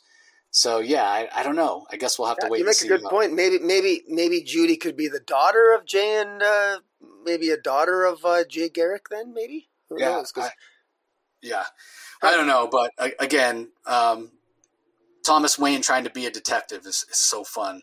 Uh, you know, I, I, didn't mention it, but I think my favorite page in the whole issue was the time traveler murders when Thomas Wayne comes back from Europe after inadvertently enabling Wonder Woman to kill Arthur Curry, Aquaman. Uh, he's he's like, oh, while while I was lured out of the country, there are three more murders, and these people are killed, and they're all people that have the ability to, to travel or something to do with tachyons, um, but in in the Flashpoint reality, never fulfilled their potential, if, if you will. So Nathaniel Adams, who we know as Captain Atom in our reality, Matthew Ryder, who is Waverider in our reality, part you know time traveling, um, yeah. And then uh, the last guy is uh, uh, Percival Sutter, who's Doctor Time, uh, and then obviously Barry Allen as well. Um, and yeah, he's uh, Thomas Wayne. He says, yeah, maybe uh, my son would have figured it out. He's younger, he's smarter, he's methodical. I'm old, angry, and reckless. yeah. so, it's, it's yeah, very true, and it's it's yeah. the, the the difference is, is, is the differences between the two Batman is emphasized here, and to good effect. I want to point out something you mentioned, but you never elaborated on. Uh, but the the title, uh, Gilda the Good Witch. What a curious title for this issue. We, we got a lot of Gilda here. A very interesting dialogue and discussion between Thomas Wayne and Gilda, who's Harvey Dent's wife. Harvey Dent, of course, now being dead, and uh, curious about her son. Her daughter is dead. Why is this called Gilda the Good Witch? This Gilda doesn't seem particularly like she's necessarily good. So I thought I think that's a very curious title and I'm sure there's a reason why why why this issue is called Gilda the Good Witch. I'm wondering, does that uh, we don't understand that there's going to be a, a, bad witch popping up at some point? Or, anyways, I found that curious. Do you have any ideas about that? I, I have no clue, um, but I know it's I know it's purposeful because the other thing that I noticed when I was reading it, and I meant to mention this or ask you about it. So when Bruce Wayne go or Thomas Wayne goes to Arkham Asylum to talk to Psycho Pirate Roger Hayden and finds him dead and scribblings on the wall. I'm not the real Psycho Pirate. Blah blah blah. He does go to the cell next door, which is where Gilda is. Um, you know, Two Faces, uh, Harvey Dent's wife, um, and he's there, and uh, she's there, and Thomas Wayne's asking, "Do you know what happened? Did you hear anything?" You know, he's looking for clues. And while he has this conversation with Gilda, halfway through, she's not Gilda. Halfway through, she's got Gilda's got long blonde hair. Halfway through the conversation, she's got this short red hair, and I noticed it right away when I was reading it, and I was like, "Who is that supposed to be? Martha Can eh, or Martha Wayne rather? Is Thomas hmm. like projecting like he's talking to his own wife? Because obviously there's parallels there, right? With Harvey Dent um, and Gilda, you know, his wife went crazy Thomas yeah, that's, Wayne. That's interesting because yeah. so I, yeah, she does have red hair. That's yeah, a good catch. I can't believe like, I missed so, that. Yeah, so who is that that Thomas Wayne is? Is that is that Janey Slater? I don't remember her having red hair. I, I don't know who it is, but that's got to be purpose purposeful. That's not some kind of editorial mistake. Well, I'm that's, surprised Thomas Wayne. Like I'm surprised Thomas Wayne Batman never mentioned anything. Well, uh, I, I, my my take was that he's that Thomas Wayne is projecting you know, like he maybe he's talking to Gilda, but he's seeing his he's seeing Martha Wayne. Like I, I again, I don't know who that who that is because you know, look at what she says in those panels. It started before your son's death, didn't it? You know, so yeah. it's like you know, and we know that Martha Wayne always blamed Thomas Wayne for the death. Was it your drinking or sleeping around? Again, something that Martha Wayne may have been saying to her to her husband. Oh, that might have been just, right. Yeah, or did you just ignore her? You know, did did Martha Wayne feel neglected? Right. So is is is Thomas Wayne seeing Martha Wayne in those right. moments because Gilda's saying things that Martha Wayne herself said? Like again, I, I don't know for right. sure. I, I actually, yeah. yeah. that's a that's a very astute observation, and and I think you're right. I think that that's Thomas Wayne uh, seeing his wife when he looks at Gilda. I, yeah. I, think you're right. I think you're right uh, because you know was it just was it you're drinking or sleeping around and so it sort of throws more more doubt on on the so-called uh, pristineness so even even before he became flashpoint batman thomas wayne was not was not a perfect was quite a flawed human being he was perhaps not the yeah, perfect this, husband yeah in this reality for sure in the regular dc reality he started off as this like huge heroic like patron figure and then over the years as various writers have wanted to you know, make things more interesting. They've definitely made him more flawed as a character. I don't know how I feel about that. Yeah. Uh, but either way, one thing you can count on is things like that from uh, Geoff Johns, planting little things like that. Um, and just like you said about the whole, you know, Gilda the Good Witch, I'm, I'm sure by the time this series is over, we'll look back and go, oh, that's exactly what it meant. We'll, we'll, you know, Johns plants the seeds and then pays them off very, very well. Uh, and you know, I'm not, not, I'm not bad mouthing anybody. Um, but the other uh, writer that I feel like plants seeds very, very well is Jonathan Hickman. But Hickman doesn't always pay them off. But in fairness to Jonathan Hickman, he plants way more seeds and then just doesn't have the real estate to pay them all off. Mm-hmm. Geoff Johns plants fewer seeds, and I feel like he only plants ones he knows he's going to have the space to pay off. So, but the, yeah, those two are very similar in that way. Yeah. Uh, okay, up next we have Nubia, Queen of the Amazons, number one, New Beginnings, written by writer Stephanie Williams. Aletha Martinez is the penciler. Mark Morales John Livesay and Aletha Martinez handle the inks. Alex Guimaraes on colors and Becca Carey on letters. Uh, what do you think of this debut? Uh, I, you know, it's sad. I, I spoke to my retailer, and uh, he, nobody on the he had nobody in the shop put this on his pull list uh, uh, except for me because I'm a I'm a completionist and I'm I'm a Wonder Woman fan, and so um, I just think that's kind of sad. Although I have to admit that, um, uh, well, let's just get right into it. Uh, I actually thought the that uh, leading into uh, uh, leading into Nubia, the the idea that uh, I'm not even sure what other issue it was. The the sort of like the origin of Nubia is interesting because she has an amulet that where the origin of Nubia is that you know her past life that her life that she had prior to becoming an Amazon and her soul coming up through the well of souls she was I guess she was a princess herself and she had an amulet and when she came to the well of cell, well of souls to, and is ultimately a queen uh, this this amulet that she has she now wears it as a symbol.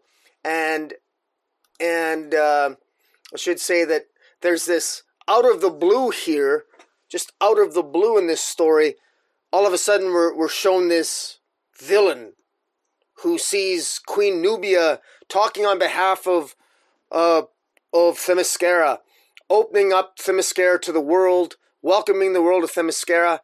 Uh, very clearly, uh, writer here Stephanie Williams is making it clear that Themyscira, Themyscira's relationship with the DC universe is going to be very different.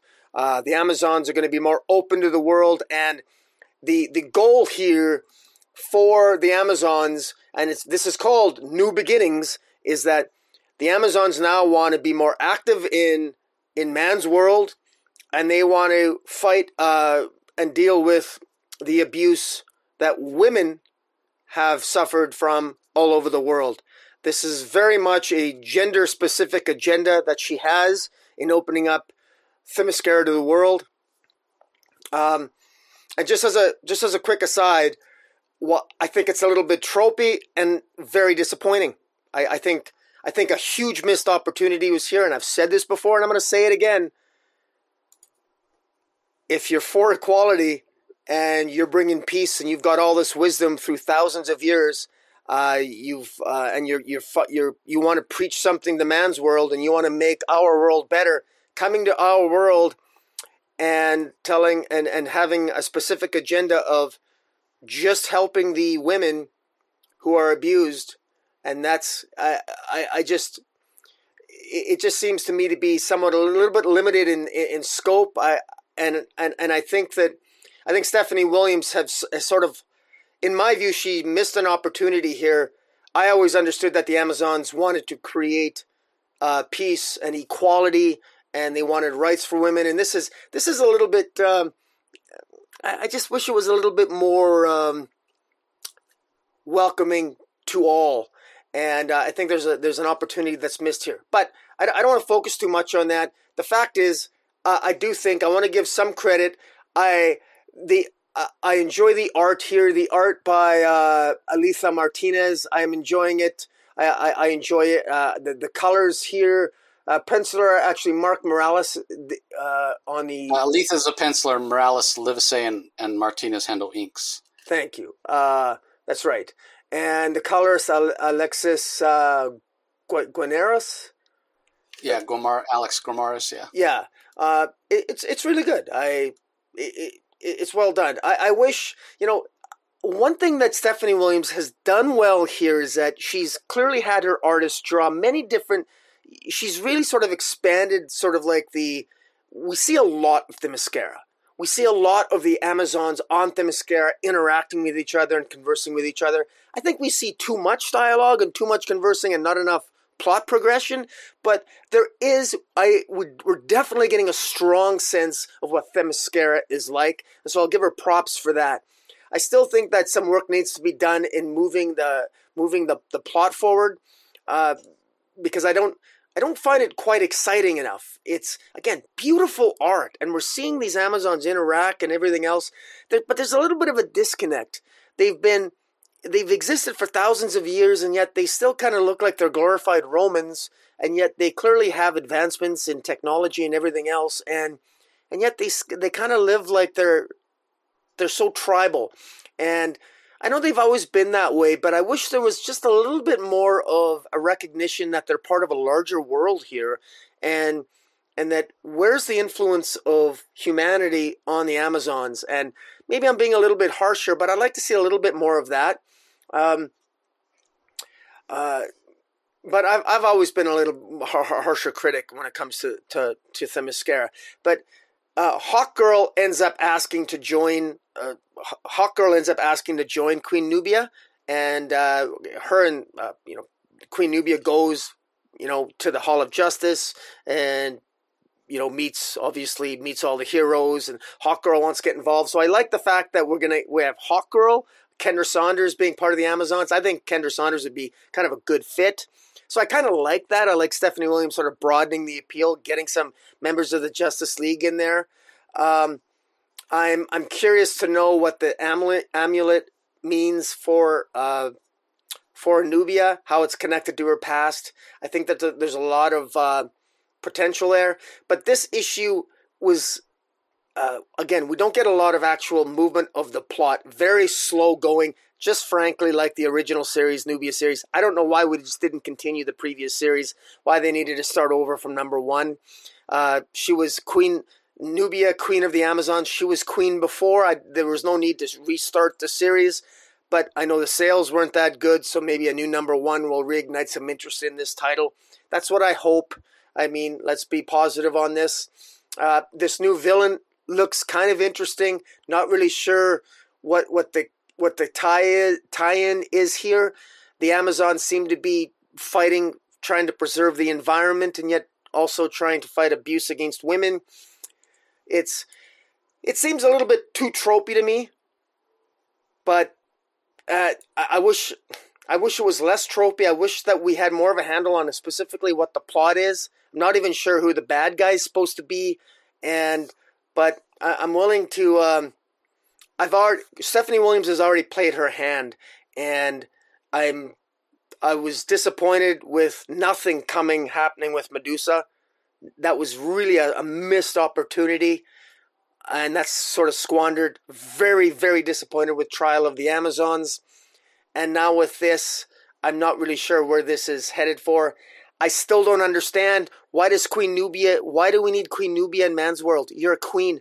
This doesn't. I'm sorry. This doesn't make any sense to me. You're a queen. It's not your job to go out into the world, you, you've got a Wonder Woman. You appoint people to do that. You're a queen. You don't do it yourself. That doesn't make. Um, that lacks some verisimilitude for me. Um, I think there's a misunderstanding of the politics of Themyscira. It's not a democracy. It shouldn't be like a democracy. You're a queen. It's a dictatorship. It's it's it's that's not. I don't I don't like with Stephanie Williams playing fast and loose, trying to introduce our real world politics on Themyscira when it's when it's when it's a monarchy. To me, you you don't see them doing that. You, they're not changing Wakanda over in Marvel in order to to, sit, to fit the confines of the of, of our governments here and I just think this this this I think this title it's losing some of its uniqueness uh, uh, because of um, trying to maybe make Themyscira into something that traditionally it isn't. And I think that an opportunity is being missed here to really explore some really interesting issues with Themyscira and I wish they weren't afraid to rock the boat so much. But in any event, I, at some point I'm going to do a I'm going to do a long video on this. I know I, I'm probably not making my point clear, but there's so much potential for the Wonder Woman mythology, and it's just being it's a squandered and missed opportunity in my mind. Although I give full props to her for we're seeing more of Themyscira, but we need to see uh, a different kind of. Uh, we, I want to see more of a Game of Thrones type of approach here, and get, doing a. I, I want less of this I just refuse to believe that all these Amazons get along with each other. There should be more intrigue. There should be more manipulation. There, there should be more betrayal. There should be more uh, people that they shouldn't get along so much as well as they do. So much potential for drama, uh, and it's just it's lackluster. Right? What do you think? Yeah, I'm. I feel bad. It's like I sort of don't know what the point of this is. You know, like this doesn't feel like okay. Well, we just got through with you know a tr- trial of the Amazons. Um, you know, maybe I, I, I, and I get your point about her not going out into man's world, her responsibilities to her, uh, you know, kingdom back at home. But at the same time, um, I, I kind of understand if, if they're opening up the gates of Themyscira and you need to um, be able to do, you know, a little more PR, I guess, as it were. I mean, you could, I guess, analogous here is like our, our president goes and visits on other countries. Yeah. So I could see it working on that level. But yeah, at the same time, it's like, it, this doesn't feel like it's building on anything that we got in Trial of the Amazons or anything that came before. Although, you know, I've said before that I think Nubia is, you know, maybe more interesting or has more potential currently than Diana does as Wonder Woman, but maybe that maybe that's just uh, because I feel like they haven't written Diana correctly. She hasn't got, she hasn't gotten her due uh, either. So I, I, don't know. It's it's problematic. Um, the uh, the art's good. I'll say that, and it's not a bad comic. You know, it's technically well put together, and it's got some setup and, and interesting, but it, it, it doesn't feel connected to anything that's come before. So it's it's like the problem I have with Wonder Woman lately. You know, and again, this isn't necessarily Wonder Woman, but it's Wonder Woman adjacent but just that you know Wonder Woman and and you know her derivative characters and and allies and what have you. It's like we keep getting all these new beginnings, right? This is even called New Beginnings. and another and, a bold new era. right, exactly, and it's all filled with promise. Like I remember, I go back to when I read the first um, Mariko Tamaki uh, issue of Wonder Woman. I, I, praised it to no end, thinking, okay, finally we're going to get a, a modern Wonder Woman take that's going to bring in new uh, readers and it's going to give Diana her due and treat her with the respect she deserves and whatnot. And then it, it fizzled so. I, I, was shocked. It fell off a cliff so quickly. You wouldn't think you could go from good to bad that quick. Um, and then all of a sudden it was, well, no, after uh, the events of, of death metal, then, you know, Diana's dead or everybody thinks she's dead or what have you, and we're going to get a, a, different you know version, and it's going to be better. And then that didn't come to fruition. You know, uh, the, the, version that um, Clunrad did. You know, again, we both really liked the first issue, but then it dragged the, the whole story of going through the different uh, myth, mythological. Uh, planes it, it went on too long and it didn't work but but we looked forward to Trial of the Amazons. Okay, now it's going to be now Trial of the Amazons. Okay, and then that didn't live up to its potential, and now again we've got new beginnings again. Um, and I, you know, to be fair, I said it doesn't have anything to build on anything from Trial of the Amazons. It does do one thing. Trial of the Amazons did bring the tribes together, and it's clear that they are together. You know, and Rocky even alluded to it, like maybe they shouldn't be as together as they are because we certainly had a lot of drama at the beginning of Trial of the Amazons. And you put a bunch of people together from different walks of life, and yes, I guess get I get that they're all Amazons, but they were raised in three very different worlds in a lot of ways. Yeah. Three different sort of societal, you know, versions of the same species. You know, if you want to think of Amazons, Amazonians as species, but they're all getting along like that doesn't really last. Like nobody's gonna like everybody. There's it's not believable. It, it, lacks some yeah. verisimilitude in my yeah. mind because of yeah, hundred percent. So you know, in fairness, it does build on that aspect of of Trial of the Amazons. Um, but yeah, it's not. It doesn't have a you know doesn't have a ring of truth. So again, jury's still out on this. I, I definitely have liked what Stephanie Williams has done with Nubia in the past. Um, so again, it's not a bad comic. Just right now, I'm just feeling like, man, how many false starts are we going to get? Is this going to is this going to be the one that that takes? You know, I didn't even mention Yara Flora. Her her series, her TV show got announced and then canceled before it even got off the ground, and the Joëlle Jones series fizzled chronically late. We got what five or six issues of that. so man, it's like, can we get a Wonder Woman property that you know gets it to do and and delivers? That's what we're waiting on. So if anybody can do it, I have faith that Stephanie Williams and Alitha Martinez can do it because I really enjoyed, uh, and I think you alluded to the story where you know talking about the amulet. It was a backup in one of the Future State. Uh, it might have been uh, the Yara Flor, Future State Wonder Girl. Anyway, it was one of the backup stories that was by this creative team, Stephanie Williams and Alitha Martinez, where she got the amulet. Remember, she fought. The, she went to that nightclub in the future that her aunt ran and whatever, yeah. so, Philippus. So yeah, this has potential. It definitely has potential, but I'm, I'm, you know, I don't, don't mean to sound terrible like I'm beating up on DC, but I'm sort of tired of Wonder Woman and Wonder Woman uh, ally characters having potential for great series. I need the great series. Like eventually, you have to deliver, right?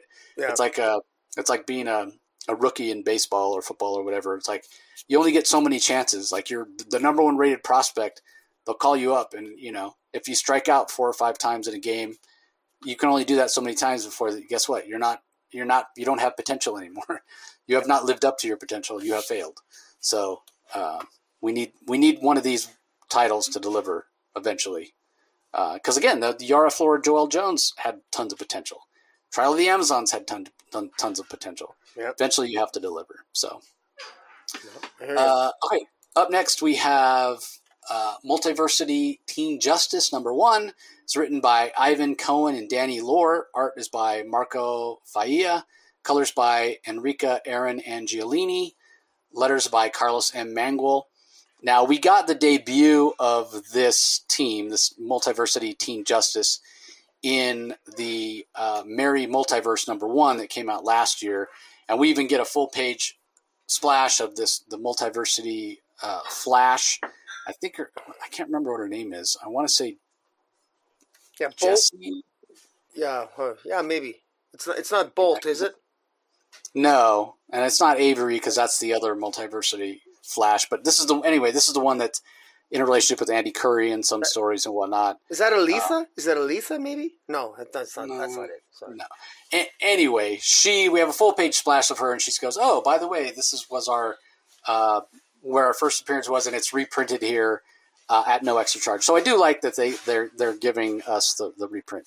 Um, now this very much has the tone and feel of multiversity, which was the Grant Morrison series back in whatever it was 2013 2014 even the uh, a lot of the trade dress calls back that multiversity, whatever. So I say all that to say this: this is not my cup of tea. The, the multiversity, Grant Morrison stuff, I, I didn't really care for. Uh, there aren't any of these characters that feel particularly interesting to me. Everybody's gender bent, which I suppose is interesting to some people. I could take it or leave it. It feels unnecessary to me. Um, and so yeah, I didn't really get much out of this. It definitely was my least favorite book of the week.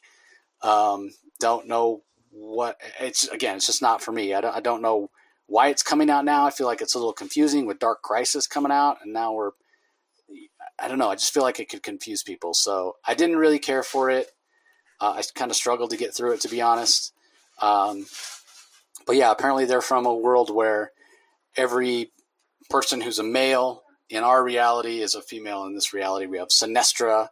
Uh, Kilowog is still Kilowog, interestingly enough, male or female. Um, but yeah, this just didn't. It's just yeah, it was a it was a slog to get through for me. I just didn't enjoy it. So.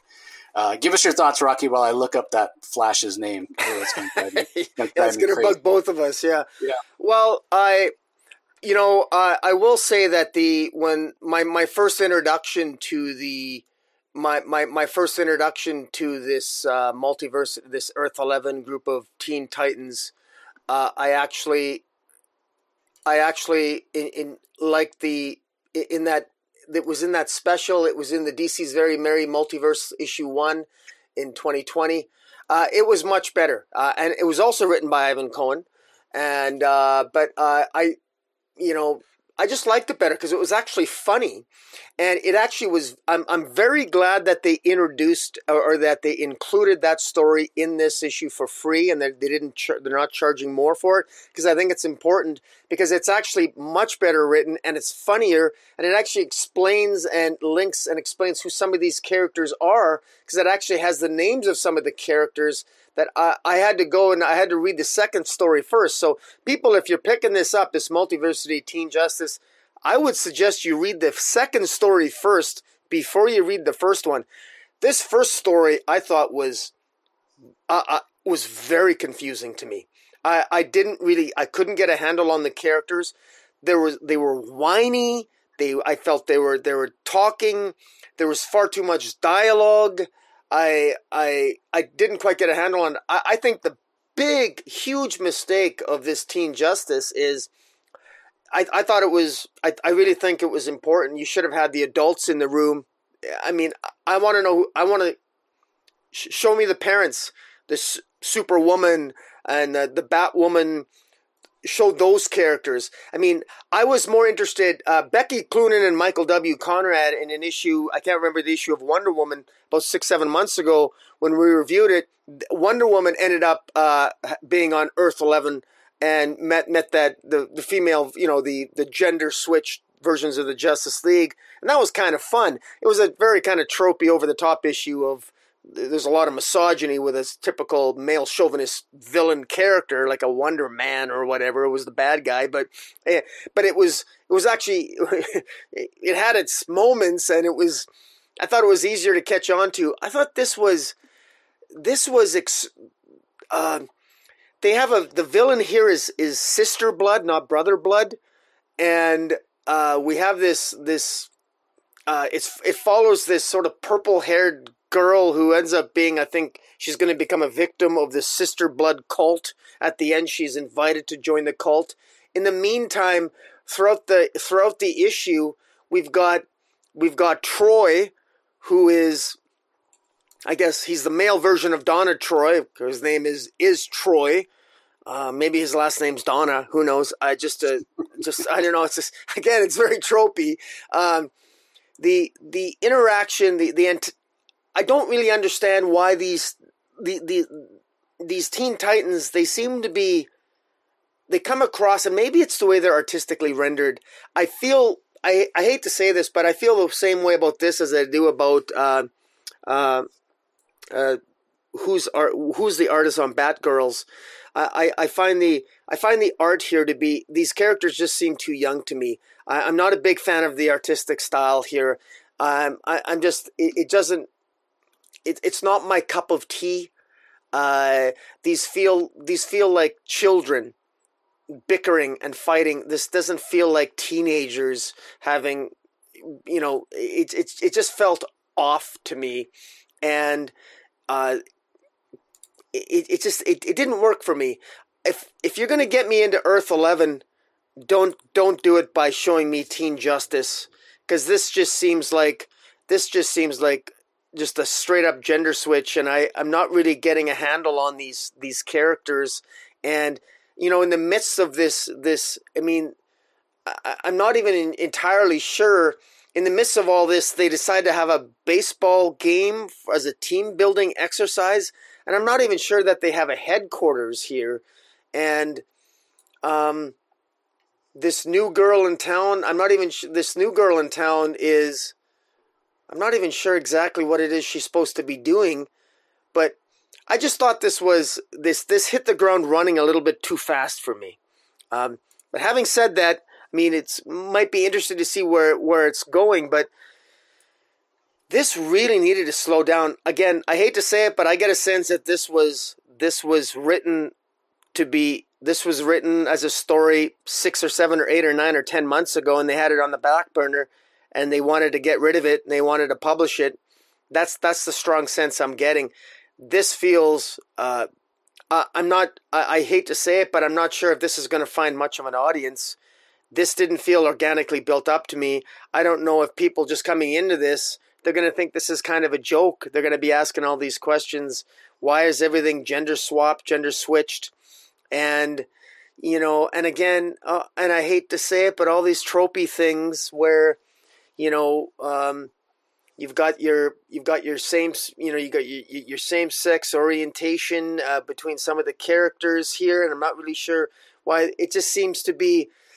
It just it just feels off to me, and it's again it's it doesn't feel like it's written for me. I get no vibes from Teen Titans reading this at all. I just don't and and it's so sad to say, but it's just missing it for me.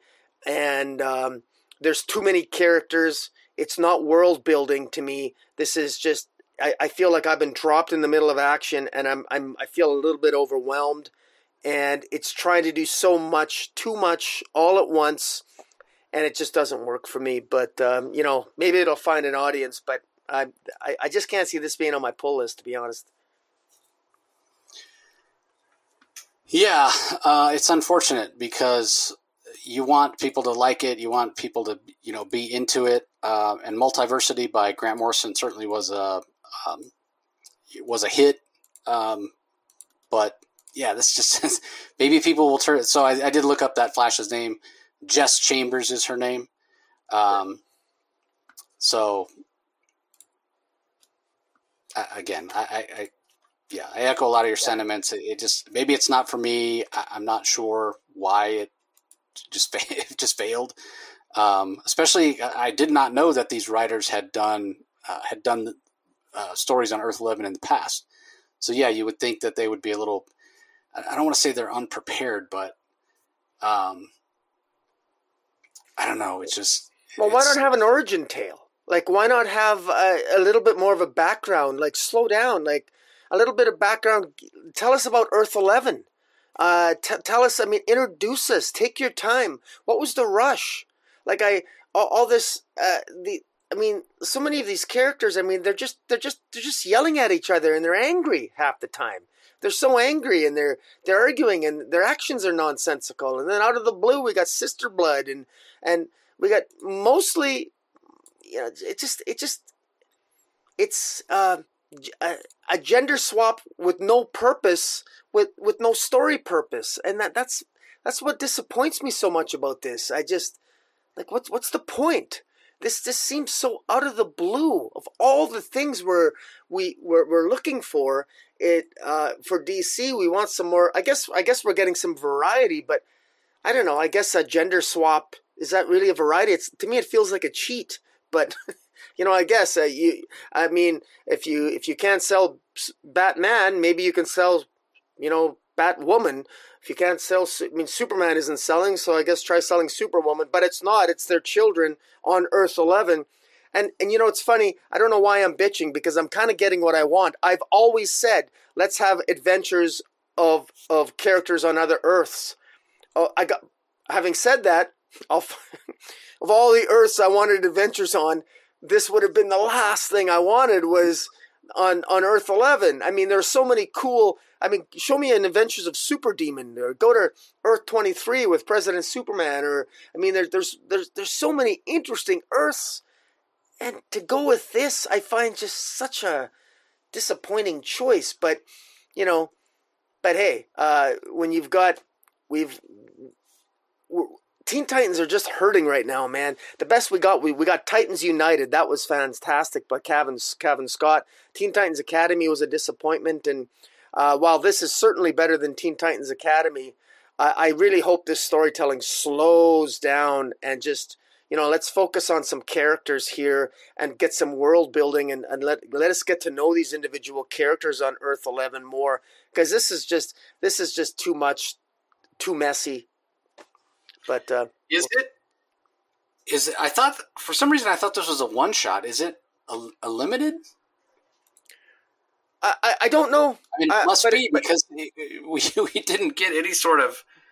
Well, I don't know. It felt like we got the middle of the story. We didn't really get the beginning. Well, it's we to be continued, right? It's to be continued. Yeah, we yeah, we didn't get any uh, resolution, so yeah, I guess. I mean, it doesn't say anything on the cover. Yeah, Listen, no, yeah, it doesn't. It just has pride on the cover, which, yeah. you know, uh, I and and I and I just I'm just good. I feel compelled to say this: putting pride on the cover is a mistake, because uh, there there are people here that are not, are not going to pick it up because they're going to think it's an anthology and it's another way to promote it, and they're going to think it's they're going to think it's not part of the of the mainstream DC continuity. Uh, I've I've I've talking I've talked to customers about this, and this isn't about being anti this or anti that. This is just this is a poor marketing thing in my mind. This is this is a mistake. This doesn't work, and uh, the sales show it. And if you want to promote teen justice, do so. But you know, um, you know, I, I, I, just it's it's such a it's such an odd thing to do that uh, you know uh, people are going to miss out on an opportunity with these new characters because they're thinking that this is just going to be you know buy this so that the the you know because we're to support to support pride and you know there's there's a growing contingent right now of people who are just feel tired there's a perception of being pandered to, even if it isn't real. And the story, I'm, I'm, story isn't. It, I don't feel like the story pandered to that. Don't get me wrong. I'm just saying it just this. I think there's a there's a little bit too much of a heavy emphasis on it, but people can disagree with me on that, and I don't want to upset people's sensibilities in that regard. But it just to me, it just goes into some some of the curious choices DC is making. But yeah, it's it's there's no right way to do it. It's it's a hard balance to strike for sure. Uh, anyway, let's move on to the last book we're going to talk about in detail on this episode Poison Ivy number one. Uh, we alluded to it earlier when we talked about the backup. This is written by uh, G. Willow Wilson. The art is by Marcio Takara, colors by Arif Prianto, letters by Hassan Otsmane-Elhaou. Uh, so, yeah, this is uh, Ivy definitely back to her eco terrorist ways. She doesn't pull any punches body count is high. What'd you think? Um, I uh, I want to give a shout out to Nerdette uh, Tristan at Nerdette's newsstand. I uh, I I, uh, she mentioned uh, I told her that we were going to be reviewing Poison Ivy, and she's she, she's a huge Poison Ivy fan. And I did. I was on a live stream with her yesterday. On uh, I was I'm a lawyer by occupation. It was the first time I've ever done a live stream, and I was on her. We, we, we talked about the Amber Heard Johnny Depp trial. Was a two and a half hour live stream, and and I was actually questioned on my, my, my legal knowledge, and it was a, it was quite an interesting podcast, and uh, surprised how many people showed up for it. But in any event, uh, I didn't have the. Uh, I'm gonna apologize to her. Uh, she she was a little disappointed because she sort of asked me how it was, and I didn't want to burst her bubble, but. The, I, I hate to say it, but I was a little disappointed with this. I really was a little disappointed with this opening issue, um, only because I think, and we alluded, I alluded to it before that uh, I, I, get, I feel this is very tropey, and uh, G. Willow Wilson is a good writer. This is actually a, this is actually a decent opening issue. First, I want to give compliments to all the covers. The cover art is fantastic. Every cover here is beautiful. All the variant covers, you can't go wrong. Uh, for once, well, at least for me, obviously art subjective. I could randomly pick any of the of the of the four or five covers here. All of them are gorgeous. They're all gorgeous covers to all. So I mean, kudos to DC. I mean, okay, the variant cover craze. The the, the cover's great. The art's great. Uh, this is a point. This is uh, essentially Pamela Isley. She really does. Uh, she does appear to be dying here it, reading uh, in in the backup of the Batman issue that we reviewed, Batman 124, I never got the impression that Pamela Isley was dying. Simply that she was losing her powers as that she attained as Queen Ivy in the in the uh, in the Batman run, uh, in the in the Fear State run. But it appears apparently, I guess she is dying. Uh, but before she dies, she wants to she wants to accomplish something, and I'm not sure what it is she wants to accomplish, but it's something big, and it's going to be something that's going to impact the world. Arguably, many humans, humanity might be some a large portion of humanity might end up dying. She clearly kills a number of people in in, in this issue. Um, of course, um, I, I got to say, there's there's definitely I felt it was very tropey. I mean, naturally, the men she you know she comes across. I mean, she's she's she's trespassing on land. A guy says, you know, uh, she confronts a couple of guys who tell her to get off the land. Uh, they're within. I, I mean, they're probably overly aggressive here. I felt the writing was a little forced in that regard, but I'll, you know, whatever. She she kills them, um, and uh, you know uh, the art's fantastic. The, when they die and she infects them, the way they have mushrooms and plants growing out of their butt. You know, I mean, the, the art was really good. Uh, a shout out to the artist, uh, Marcio Takara. Very well done. The art was really good. She, she Takara does a really good job. I just showcasing Poison Ivy's powers. Her powers. I mean, she's she's she's taken something, even though she might be dying or slowly losing her powers. She this is a Poison Ivy that's she's got an agenda. I'm not clear what the agenda is yet, but I am curious what it is. But I am getting a little bit of that eco terrorist vibe that maybe is a little tropey for her. I was hoping for a little bit of a twist, but the twist might be there. The devil is always in the details, and we don't have all the details yet. But what we're where we do get a lot of detail is artistically, and Takara does a really good job in in uh, in that regard here. And uh, this is this is a poison ivy that's she's got she's on a mission here and she appears to be doing it the motivation for for her to do it appears to be for Harley she clearly loves Harley and the hints of future issues suggest that Harley Quinn might play a role in this series and I hope she does because this is ultimately may end up being uh, a love story after all and uh, of course the the opening issue does have that pride sticker on it uh, so this and probably the most popular uh, LGBT couple in comics is arguably uh, Poison Ivy and Harley Quinn. So uh, I hope to see Harley in it because I'm sure fans, whether you're LGBTQ or otherwise, uh, or just fans of Harley or both characters in their own right, uh, I think I think we want to see them together at some point, and you can tell Pamela Isley dreams of Harley. She talks of Harley. She says, I can see you when I close my eyes. More and more, I can see you when my eyes are open too. And so, and she, she has a flashback to when, to when Harley was asking her not to leave. But uh, very clearly, the trauma that Pamela Isley experienced at the end of Fear State when she lost her sort of, you know, because there was the poison ivy and then there was the queen ivy and there was that dichotomy uh, psychological dichotomy of, of, of, Pamela Isley. And then there was the gardener, uh, who was the former lover and, and, also a scientist similar to, or a botanist similar to Pamela Isley. Uh, all that played a role here.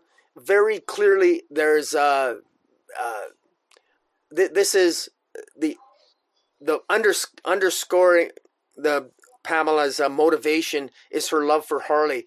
Why does she think that she she has to do something world changing in order to before she can go back to Harley. Surely she's got to know that I have a sneaking suspicion Harley doesn't want her to do whatever Pamela thinks she's got to do because I have a feeling that it's going to involve the death of a lot of people because that seems to be something that Pamela always seems to do. And uh, G. Willow Wilson, I'm really curious to see what her take's going to be because what's interesting is Poison Ivy in this issue seems to have possessed self awareness to know she even identifies one of her tropes. She even talks about the fact that she was an you know that she, that she has a history there, and yet she seems to be embracing the very thing that she seems to be self aware of here. But uh, I'm curious to see where this goes. There's a visual here of uh, Poison Ivy at the end. I've never seen artistically. Takara renders a vision, uh, uh, an, an iteration of Poison Ivy that I've never seen her drawn quite like that before. Uh, it's it reminds me like a combination between Poison Ivy and Swamp Thing. Uh, so and a little bit of Firestorm with the hair. So it's interesting. I'm curious to see where uh, G. Willow Wilson takes this, but uh, I I could be wrong. So maybe my pessimism uh, is misplaced. But what did you think? Yeah, I just go back to what I was saying before when we read the backup. We're really leaning into more of a villainous Poison Ivy. And, you know, if she really is dying, what legacy do I want to leave behind? You know, you alluded to the fact she could be doing a lot of this for Harley. Um, and, you know, she feels that humans have, you know, poisoned the earth to just too much. It's hard to argue with that, you know, pl- climate change and everything else that's going on in, in our real world. So, uh, yeah, it's going to be interesting to see how this all plays out. Um, it certainly pushes back against the idea of her as an anti-hero because I mean she's just out and out killing people, and you know whether you believe in eating meat or not, you know these are just people trying to get along, trying to survive, raising their cattle. So, yeah, she, has she crossed a line again? Is it you know something else um, that's really behind it that you can blame? You know, she did take she's losing her power, so she did take some some more of the the plant uh, extract or whatever it is that gave her her powers in the first place. And so, yeah, you just wonder what exactly is going to happen. And I, th- I think that's really where this first issue succeeds the most is just the the intriguing setup that G. Willow Wilson has uh, has given us here. Uh, as far as the art goes, it's very suited to the type of story and the tone of story that G. Willow Wilson is telling. Uh, for me, Takara art is always a little bit too messy. It's not quite clean enough for me, but uh, it does suit the story, especially when we see Ivy, uh, as you uh, said, infecting people where they're you know they got all kinds of mushrooms and little tiny stalks and whatnot growing out of them. Uh, that plant material is rendered very well by Takara. So overall, really strong issue. Um, Poison Ivy's not a character that I really ever paid that much attention to, one way or the other. Uh, and this has me interested in, in the story. I also agree with you on the covers. Um, yeah, they're all fantastic. The Frank Cho one might be my favorite, but it's it's really hard to pick. Uh, I'm not sure who did the one where she's kind of laying on her back and she's got the little garden gardening spade in her hand. Um, maybe that's the Nick Robles cover. That one's fantastic as well. So yeah, it's yeah, it's really fantastic. So anyway, uh, that does it for uh, the issues this week that we're going to talk about. Again, if you're looking for Dark Crisis, go check out that individual spotlight. If you're looking for the Pride uh, anthology, we'll be talking about that on a Spotlight tomorrow.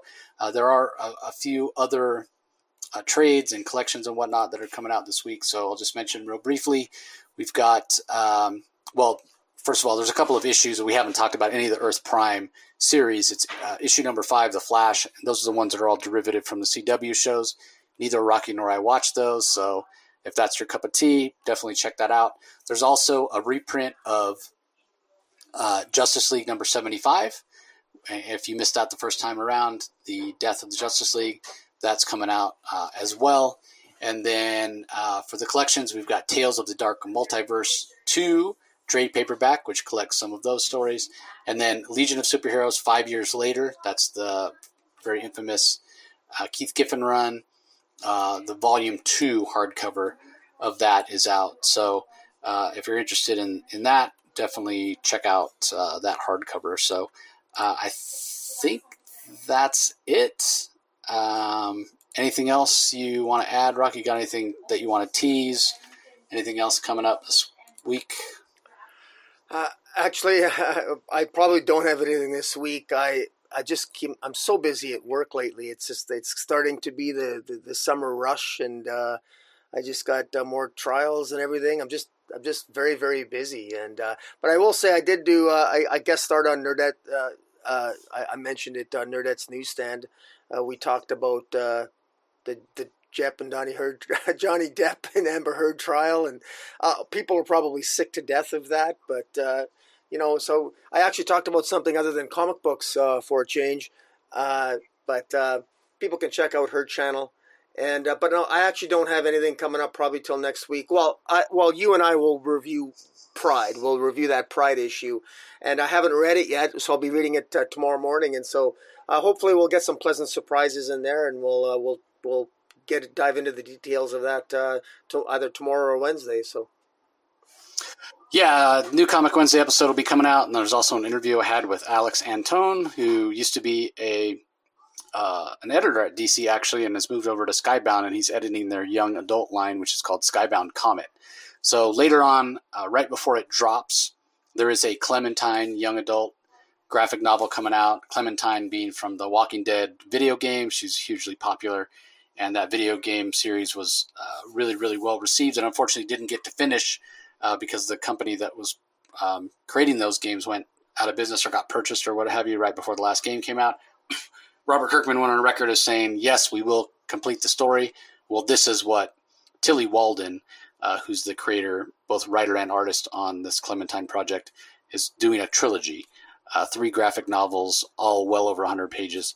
Uh, so she came on to talk about it, uh, and that episode will be released uh, later this month.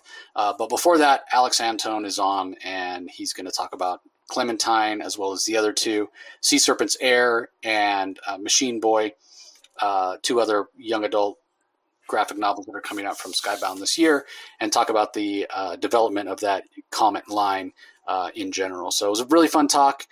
Uh, Alex and I are very simpatico when it comes to our um, our view on comics and how we believe there's comic stories out there for everybody. So uh, it was a great chat. So look for that uh, on Thursday. Uh, New Comics Wednesday episode on Wednesday. Uh, and hopefully, I'm going to be getting back to the Daily Spawn real soon. So, uh, appreciate everybody listening as always. Don't forget to subscribe to Comic Space Boom exclamation point on YouTube. Ring the notification bell.